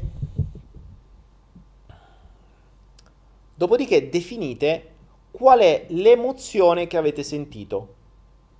Rabbia, paura, senso di colpa, rifiuto, uh, impotenza, quello che è. Quindi contesto, evento, emozione. A fianco sensazione corporale. Sensazione corporale, dovreste ormai saperlo, è molto diversa dall'emozione, perché l'emozione è, ehm, l'emozione è una, è una nominalizzazione di un processo interiore. La sensazione è qualcosa di fisico, quindi l'emozione può essere violenza, mancanza di rispetto, rifiuto, ok? Che è una parola. Le, la sensazione invece è un peso sullo stomaco che gira in questa direzione a una velocità di x che se lo dovessi rappresentare è come una palla di cemento che pesa 5 kg che ruota così come se fosse una palla di, dei vecchi cannoni di una volta. Ecco, quella è la sensazione specifica, no una roba che mi pesa sullo stomaco. Ok? Specifici. I dettagli sono importanti. Per essere specifici, guardatevi il, il, salto quantico dove parlo delle varie sottomodalità, o meglio ancora il corso di PNL, dove si specificano le sottomodalità e dove si sa, si capisce esattamente quali sono le varie modalità delle sensazioni, quindi sens- come funziona, dove stanno il peso, la, la sensazione corporea, poi se la tiriamo fuori la rotazione, la, la sensazione al tatto, sono tutta una serie di cose. Tutta questa roba qui la scrivete. Se volete fare una cosa fatta bene, come facevo io, eh? Cioè io ho passato anni così. La mia fortuna era di essere da solo e stare ore e ore, giorni e giorni a smuovere nella mia testa per capire tutto come funzionava. E una cosa che mh, mm, a me fa ancora strano vedere le persone che scoprono, cioè accedono a, a, a uno scrigno di un loro comportamento, di un loro schema, di un loro modello, è a posto così. Cioè, come a posto così? No io non, es- non, non esco, cioè non vado a dormire se non me lo risolvo, cazzo. Cioè, se qualcuno mi dà una chiave perché qualcuno mi fa del male o, o sento, cioè gli permetto di farmi del male, quindi quel male per me è una chiave, io con quella chiave non solo apro lo scrigno, non è che gli do giusto una sbirciatina dentro, sento che puzza di merda e lo richiude, no! E lì il bel, lì inizia, lì inizia, lo apri, te metti un attimo, dici a tu spegni tutti i telefonini perché tra un po' te se dovrai sporcare le mani e senza neanche i guanti cominci a tirar fuori tutto, chili e chili, quintali e quintali di merda, eventi del passato, eh, eventi ed eventi ed eventi che nella tua vita passata, cioè che in questa vita hanno rievocato sempre la stessa sensazione. È lì che cominci a uscire, quindi oggi mi ha fatto male quello là, poi vai lì, scacchio pure mio cugino, cavolo, anche quella volta, uh, guarda qui la stessa cosa. Ti è questa stessa sensazione specifica di quella palla di cannone che mi girava qui? L'ho provata pure quando ero a scuola, quando quel bastardo ha fatto così, eh, ma pure quella volta quando mio padre, eh, ma pure quella volta quando mio nonno. E cominci a smuovere tutto quello che c'è nel tuo scrigno. Ed ecco quindi la seconda parte che vai a fare come esercizio, cioè l'innesco, quello che ti ha dato il dolore, è quello che scrivi, contesto, emozione, sensazione, eccetera. Quella è la chiave, quella è la chiave. Perché la sensazione specifica, qui vi sto dando una perla della Madonna ed è una... Mm, no, non per la Madonna, quella lì, la nostra amica Chiara. Eh, eh, vi sto dando veramente un perlone grosso così. Perché qui c'è una chiave vera ed è una chiave che usavo nelle coaching ed è la base per arrivare velocemente indietro. La base per arrivare velocemente indietro. La sensazione fisica non l'emozione, ma la sensazione fisica è la chiave di accesso allo scrigno del tempo. Bello, l'ho appena inventato, questo me l'ha suggerito Mago Zulli. Lo scrigno del tempo, di cui potremmo farci effettivamente... Potrebbe essere un'idea per un Hypnoflow. Regia, segniamoci Hypnoflow scrigno del tempo. Potrebbe essere una cosa bella. Sto creando adesso, mi sta venendo fuori una mezza idea. Perché questa cosa qui la potremmo fare in stato alterato. Potremmo farlo in un Hypnoflow, potrebbe essere più facile. Non escludo che lo facciamo. E questo è il bello delle canalizzazioni, no? che quando canalizzi Bubble eh, Metatron, Megatron, Mago Zurli o Maga Mago, ti vengono queste cose. Ok, hai la chiave.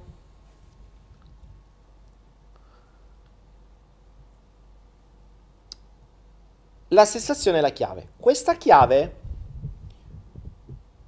puoi usarla e devi usarla come ponte per andare a creare un'unione di puntini, quindi un, un, una linea di eventi per portarti all'inizio dei tempi, nel momento in cui quella sensazione, la chiave, è stata per la prima volta forgiata. Cioè abbiamo uno scrigno dove vengono messi tutti gli eventi di una, de- di un, di un de- di una determinata che danno una determinata sensazione.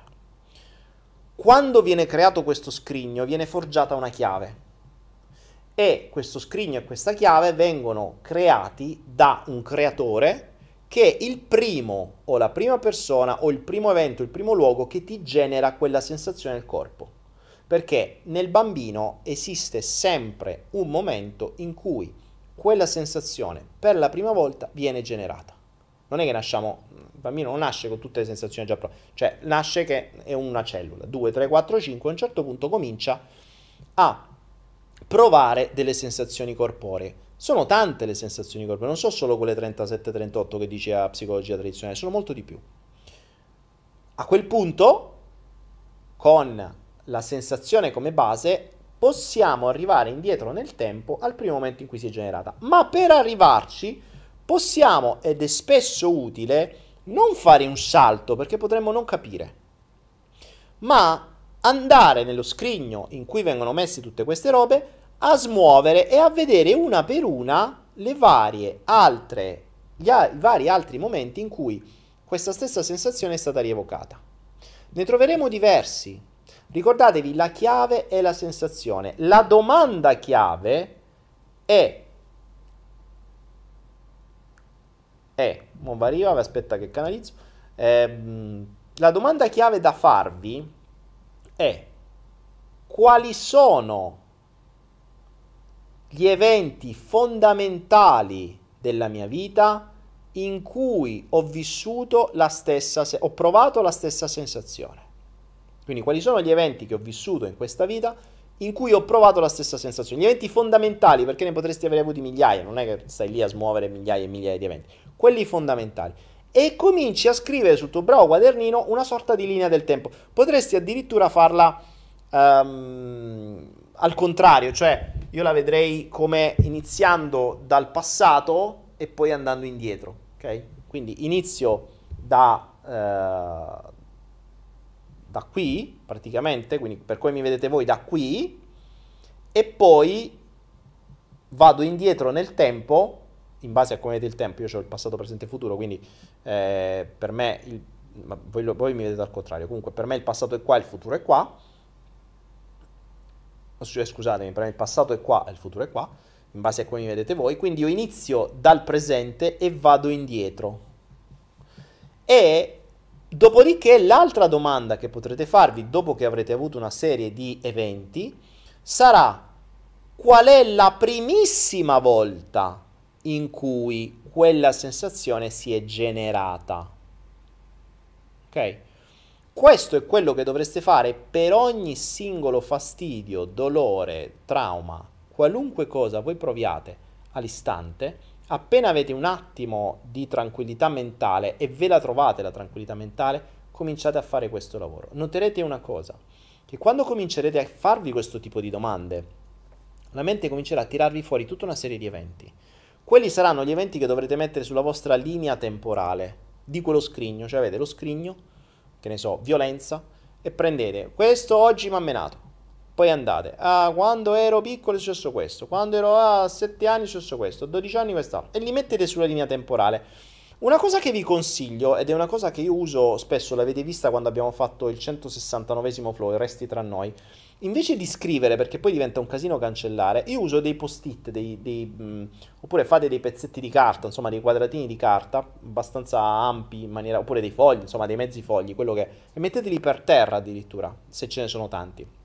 Su ogni foglio scrivete uno degli eventi che andate a ritrovare. Mettendo anche una data o un momento storico, 7 anni, 10 anni, o se avete proprio la data specifica, il mio compleanno del, ok? Poi, in base alle date o ai momenti storici, farete proprio una linea del tempo che va dal più antico al più moderno, quindi fino ad arrivare ad oggi.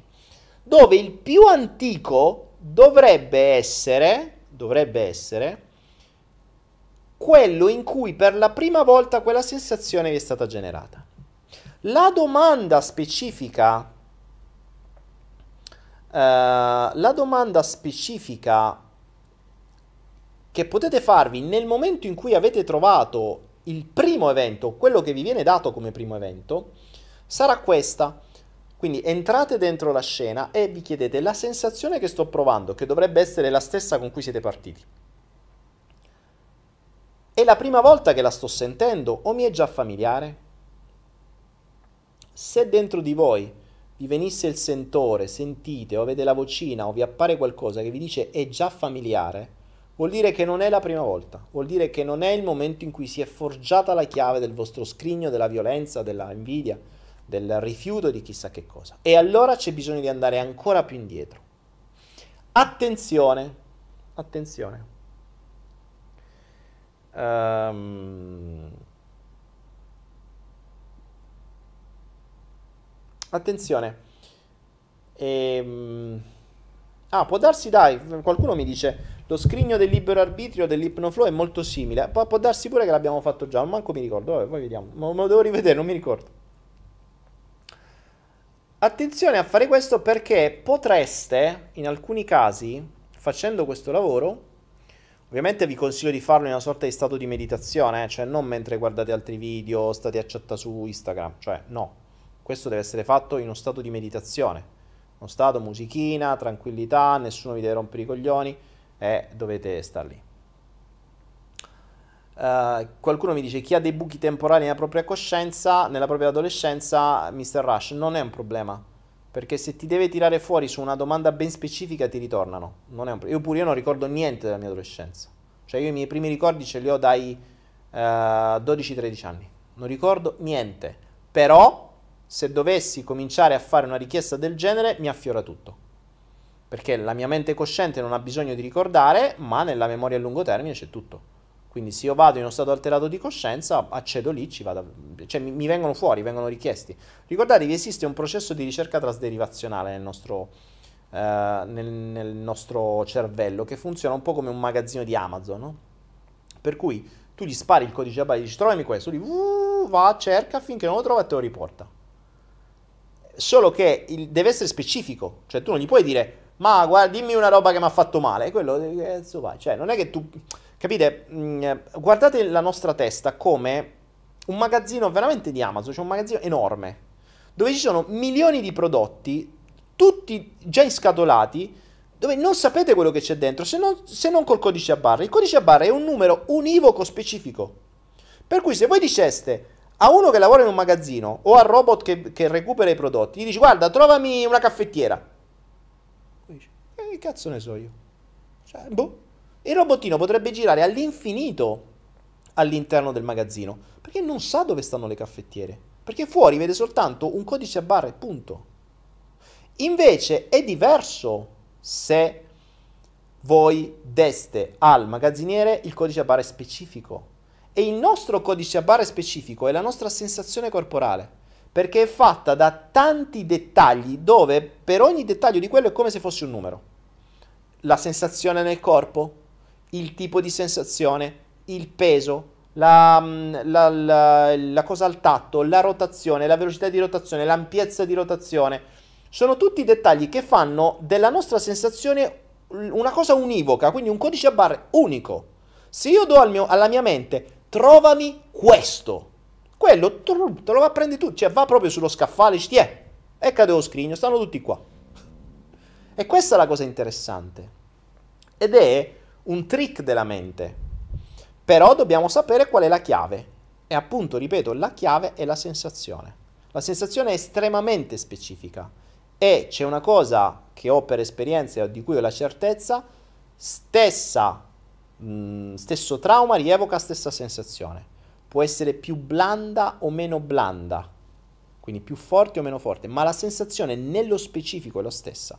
Cioè se io ho una palla di cannone che, eh, di, di, di, di pietra nera che gira a una certa velocità e che adesso mi pesa 100 kg, potrei avere la stessa palla di cannone che mi pesa 80, cioè, più leggera, più sopportabile, ma sarà la stessa palla di cannone, nello stesso posto, con la stessa rotazione, con la stessa ampiezza di rotazione, sarà tutto uguale.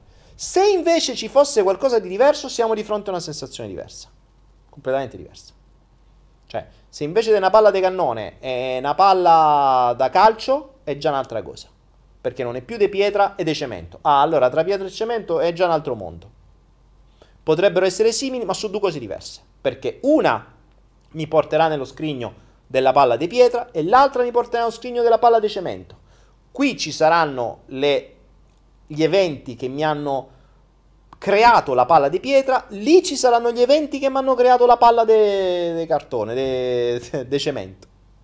Ok? Sono due cose completamente diverse come appunto ogni, ogni sensazione è una chiave e aprirà solo lo scrigno, quindi vi farà accedere solo agli eventi che hanno quella stessa sensazione, non ad altri. La cosa che potrà succedervi è che vi verranno in mente una catena di eventi che voi non avete mai messo assieme tutti in quella serie.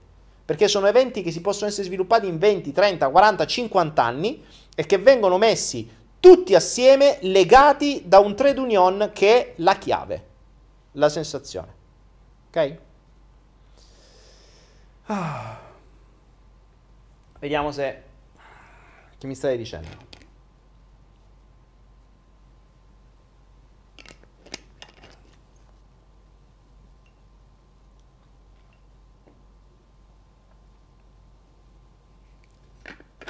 Laura mi dice è cominciato da molto questo flow. Laura sempre alle 8 e mezza inizia il flow. Cioè, sono 176 flow che inizia alle 8 e mezza. Dovrebbe essere... Dovrebbe essere ormai abbastanza conosciuto l'orario di inizio di un flow. Ok? Questo è quello che vi consiglio di fare adesso. Ed è l'inizio questo, eh, perché qui non stiamo ancora cambiando niente, siamo nella, mm, nell'inizio della scoperta. Quello che vi chiedo di fare, ragazzi, veramente questa è una roba che si, fa, si faceva e che facevo io nelle coaching più avanzate. Questo è l'inizio, cioè questa è la base.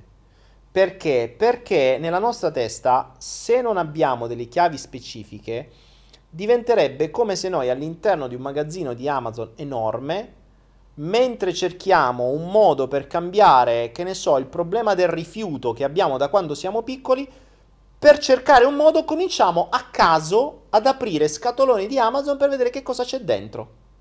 Non ci capiremo mai una minchia.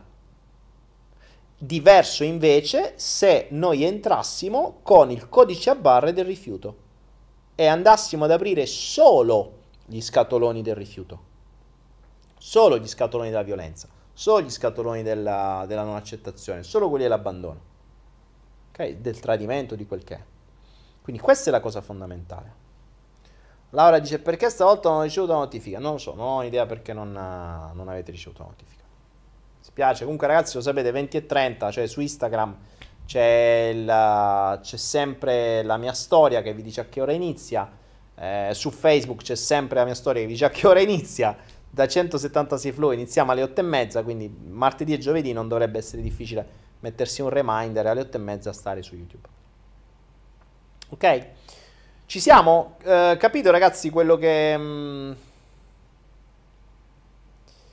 Fanny Fabi dice, ok, voglio provare, ma a livello pratico come faccio? Cosa devo pensare? Perché ho questa sensazione. No, no, allora Fanny, come ti dicevo prima, parti, riepiloghiamo perché siamo in chiusura. Allora, riepiloghiamo base del, di questa logica concreta per andare a scoprire come siamo fatti, senza andare a, a andare a smuovere i, i, mondi sottili, che tanto i mondi sottili di come siamo fatti non ne frega niente, soprattutto non ne sanno una mazza. Se volete sapere come siete fatti dovete interrogare voi stessi, non altri. Questo è il primo punto per, di principio. Per interrogare noi stessi dobbiamo avere una domanda specifica, dobbiamo avere un dettaglio specifico. Per avere un dettaglio specifico prendiamo la prima cosa che nella nostra vita ci fa male, andiamo a scrivere perfettamente il contesto, tutta la scena, tutta la scena, non solo quella che ci ha fatto male, ma tutta la scena, cioè prima e dopo, almeno minuti prima e minuti dopo, tutto quello che è successo, se c'è stata una, una diatriba, uno scontro, una chiacchierata, qualcosa che è successo, quello che è stato detto nei dettagli, tutto quello che vi ricordate. Perché se no, dopo cancellerete tutto e non vi ricorderete la scena, non vi ricorderete come è arrivata lì. Vi ricorderete, ah, ho sentito il rifiuto e non saprete, buh. E come è successo? Eh, buh. Tu mi hai detto, hai capito, è prima che succede. Eh, buh. Eh, allora, scrivete. Primo.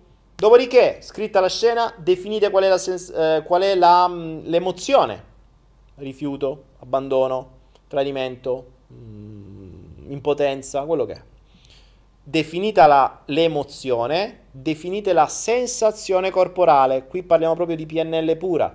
Posizione nel corpo, tipo di sensazione, rotazione, peso, colore, forma, eh, sensazione al tatto, mm, tipo di rotazione, da che parte ruota, es- estensione della rotazione, tutto questo. Ok? Questa questa sensazione diventerà la nostra chiave di ricerca. È come se noi andassimo dentro il nostro Google interno e gli dicessimo cerca questa qui. Quindi diventa la chiave del nostro scrigno. Okay? Quindi vi mettete in meditazione e chiedete alla vostra testa, portami indietro nel tempo a tutti gli altri, o meglio, agli eventi più importanti in cui ho riprovato la stessa sensazione. Portami indietro nel tempo a tutti gli eventi più importanti in cui ho provato questa stessa sensazione. Ok? E aspettate quello che accade. E fate affluire i pensieri. Quando vi arriva un evento, ve lo vivete per bene, riprovate la sensazione, lo so, sarà dolorosa, mi dispiace, però funziona così. Ve la riprovate, vi accertate che sia la stessa sensazione, stessa posizione del corpo, stessa rotazione, stesse cose, vi accertate che è quella, perché potrebbe anche essere un'altra, ma lì c'è un altro mondo, ve lo spiegheremo magari in un altro momento. Um, vi accertate che è quella lì, riaprite gli occhi scrivete scrivete di nuovo, contesto, quello che è successo, quello che ricordate, tutto. Quindi cominciate a fare cose. Vi consiglio di farlo su fogli separati perché poi così anche il tempo, quando è accaduto, quanti anni avevate o più o meno il periodo, eravate più piccoli, più grandi, insomma. Fatelo su fogli separati così poi li mettete magari a terra o su un tavolo, li potete mettere in un ordine temporale, dal più vecchio al più giovane. Okay. Fatto questo, dopo che ne avete avuti un po' di eventi, già vi si saranno chiarite tante cose. Vedrete che quando la mente vi mette in linea gli eventi temporali, vi chiariscono tante cose. Tante cose iniziano a diventare più chiare, più logiche, uh, comprendete una sorta di modello che si ripete. Quando ne avete abbastanza potete fare un'altra domanda, che è quella fondamentale. Direte, adesso portami alla primissima volta in cui questa sensazione si è generata nel mio corpo. E questo è il momento in cui la chiave si forma. L'evento genesi si crea. Nel momento in cui arrivate a quell'evento, fatevi un'altra, rivivete la scena come prima, eccetera, eccetera. Prima di riaprire gli occhi, fatevi questa domanda. Questa sensazione che provo adesso, magari state nella pancia di vostra madre, eh? Questa sensazione che sto provando adesso, quindi in quel momento storico, è la primissima volta che la provo o mi è già familiare? Se sentiste dentro una vocina che dice mm, già familiare, allora non è la prima volta. A quel punto scrivete quella, rientrate dentro occhi chiusi meditazione e vi chiedete di nuovo riportami ancora alla primissima volta in cui questo evento si è generato. Okay? Se farete questo bene, bene, Potrebbe capitare o di finire nella pancia della vostra madre, quindi vedere delle cose, vedere e non vedere, sentire sensazioni strane, eccetera. Oppure potreste, e non vi spaventate in questo caso, vedere delle scene di altre vite che potrebbero non sembrare in cui non siete voi in questa vita, ma potreste vedere delle scene di altre vite in cui però la sensazione dentro è sempre la stessa. Ricordatevi, la chiave è la stessa identica sensazione, come se fosse un codice a barre.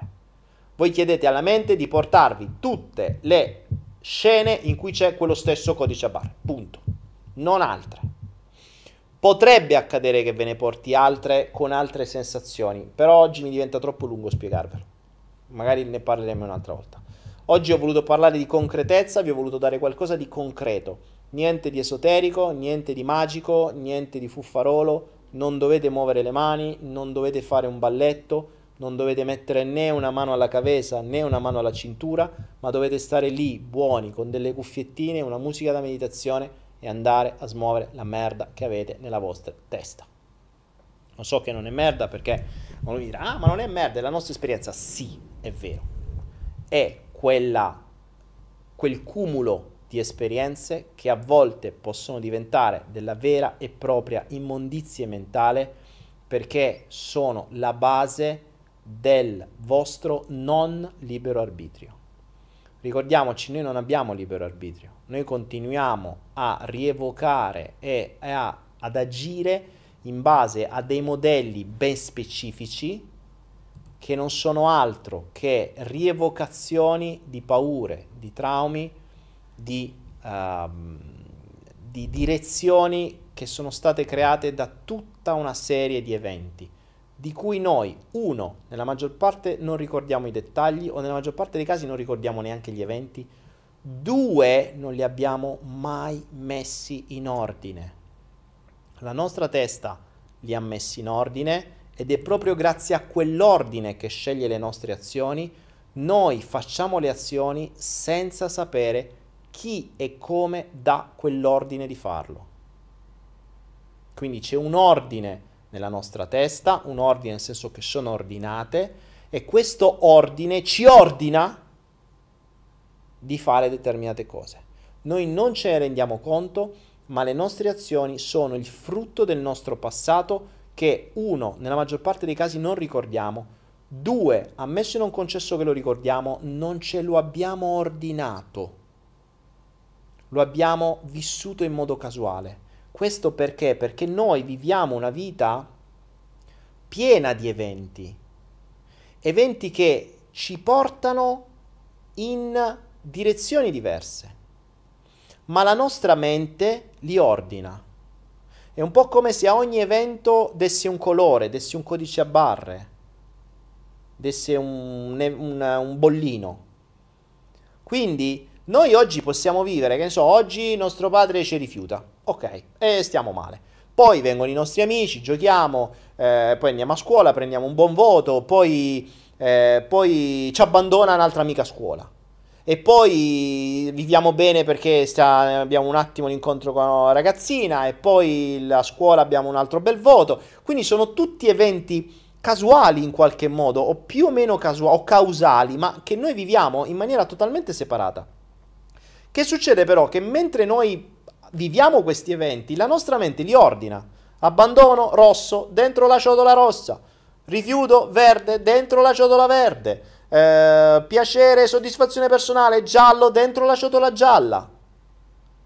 Solo che la nostra mente ha rifiuto, rifiuto, rifiuto, rifiuto. Quindi se sta ciotola rifiuto è diventata tanto grande, questa diventa predominante e gestirà le nostre azioni, ma noi non lo sappiamo che cosa c'è qui dentro, quando è nato, chi ha creato la ciotola, chi ha creato lo scrigno, chi ha messo le chiavi, quali sono tutti gli eventi, non sappiamo una mazza.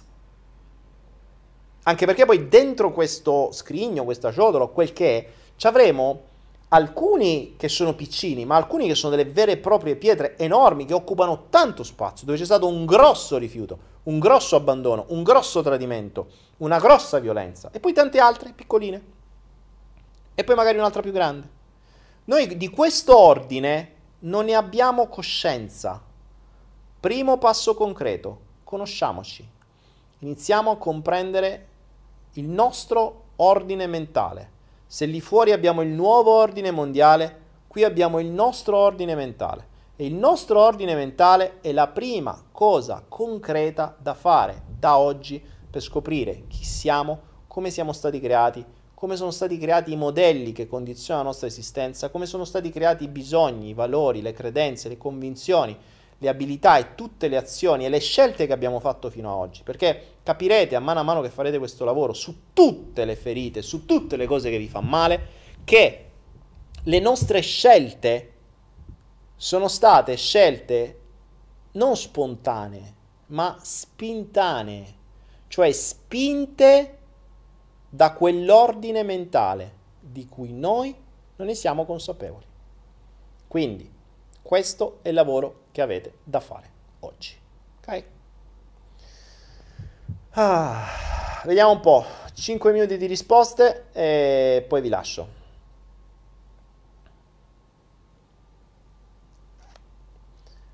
Uh, Patricia dice questo è molto molto interessante, grazie Patricia. Qualcuno dice questo è pura PNL. Beh, la PNL c'è, c'è, c'è ovvio, c'è, c'è il, tutte le sottomodalità è PNL. Mm, usare le chiavi e creare questo ordine non è che te lo dice tanto la PNL. Eh.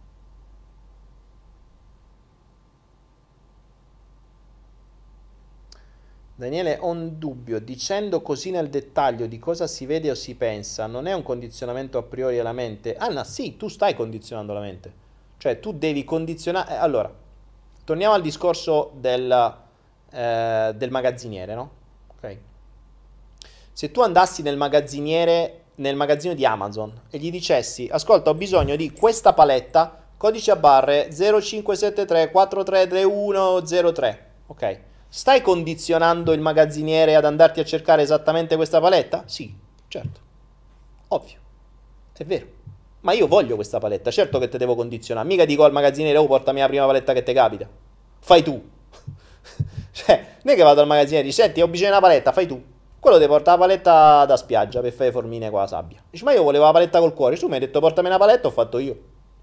Tu devi condizionarla la mente. Devi condizionare il tuo magazziniere interno con una ricerca specifica. Numero, codice a barre, immagine, tutto. Tempo, tutto. Quindi sì, nella ricerca devi condizionare la tua ricerca interiore nella maniera più specifica possibile. Meno gli fai fare alla tua testa, meglio è. Cioè, tu gli chiedi una cosa, quanto più specifica è, tanto meglio è. Ecco perché ho detto serve la sensazione, perché la sensazione è una delle poche cose specifiche all'interno del nostro corpo. Perché la sensazione genera un neurotrasmettitore, genera una chimica interiore, la chimica è univoca genera una risposta chimica nel cervello. Quella risposta chimica è univoca. Tu stai dicendo, in realtà, quando parli de- di sensazione, stai dicendo dammi tutte le sensazioni in cui il mio ipotalamo ha generato un quel neurotrasmettitore specifico nel mio corpo. Lui lo sa, lo sa, perché tu, tu la rappresenti come sensazione, ma in realtà dentro è una serie, è una, un, un, cocktail chimico specifico che viene creato solo in determinate condizioni. Tu vuoi quello.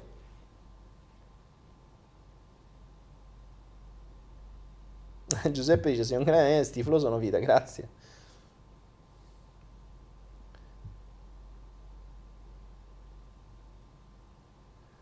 Uh, Stefani dice: Dani, che fai se la prima volta risolve una vita passata? Niente, per adesso prendine nota. Mm, anche se vi venissero fuori vite passate, per adesso prendine nota. In questa fase prendetene solo nota, cioè cominciate a capire l'ordine mentale. Questo vale per ogni singola sensazione, ordine mentale. Da lì capirete tante cose perché capirete le gerarchie, capirete quali sono le sensazioni più potenti, quali sono quelle che si sono rievocate di più nella vita, quali sono quelle che arrivano da vite passate. Uff. Per adesso non toccate niente, semplicemente osservate e prendete nota. Cioè voi andate lì come degli osservatori. Voi state seduti su un cinema e chiedete uh, proiezionista, mandami un po' sta roba riguardante il rifiuto, dai, eh, fammi vedere un attimo il filmino della mia vita, questo, questo, questo, que- anche questo si potrebbe fare in effetti come, come, come flow. Potrebbe essere carino anche questo. Uh, Giovanni B dice consigli di iniziare dalla PNL o dal salto quantico? Mm, Giovanni B, entrambi. Eh, il salto quantico eh, fino a più o meno a un certo punto è PNL, non solo, però è, è anche PNL. Sono due cose diverse, puoi andare di pari passo, non, non sono propedeutiche. Puoi fare sia il salto quantico che la PNL assieme. Il practitioner è fondamentale. Tra l'altro ho, in, ho rivisto un attimo il practitioner l'altro giorno ed è veramente completo, cioè c'è di tutto. C'erano cose che normalmente si mettono nel master che avevo messo nel practitioner, quindi è veramente potente. Uh, Mari dice, Dani, da soli è difficile. Mari, perché già provato mentre stavo parlando? Come fai a dire che è difficile? L'hai già fatto? Eh, tutto è difficile prima di diventare facile, ricordatevelo.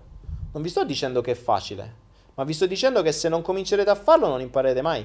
Quando cominciai a giocare a quel gioco, ve lo dissi, la prima volta che misi i gettoni, persi dopo tre minuti. Non era facile, era uno dei giochi più difficili della sala giochi tanti gettoni, tante prove, ogni volta aggiungo un pezzo in più, un pezzo in più, un pezzo in più, ogni volta vado più avanti, tanto tempo investito, tanti soldi investiti in quel caso e alla fine sono diventato uno dei migliori della sala giochi. In questo caso diventate uno dei migliori della vostra sala giochi. In questo caso non state giocando per far vedere il gioco agli altri. In questo caso state giocando per capire quello che vi muove dentro.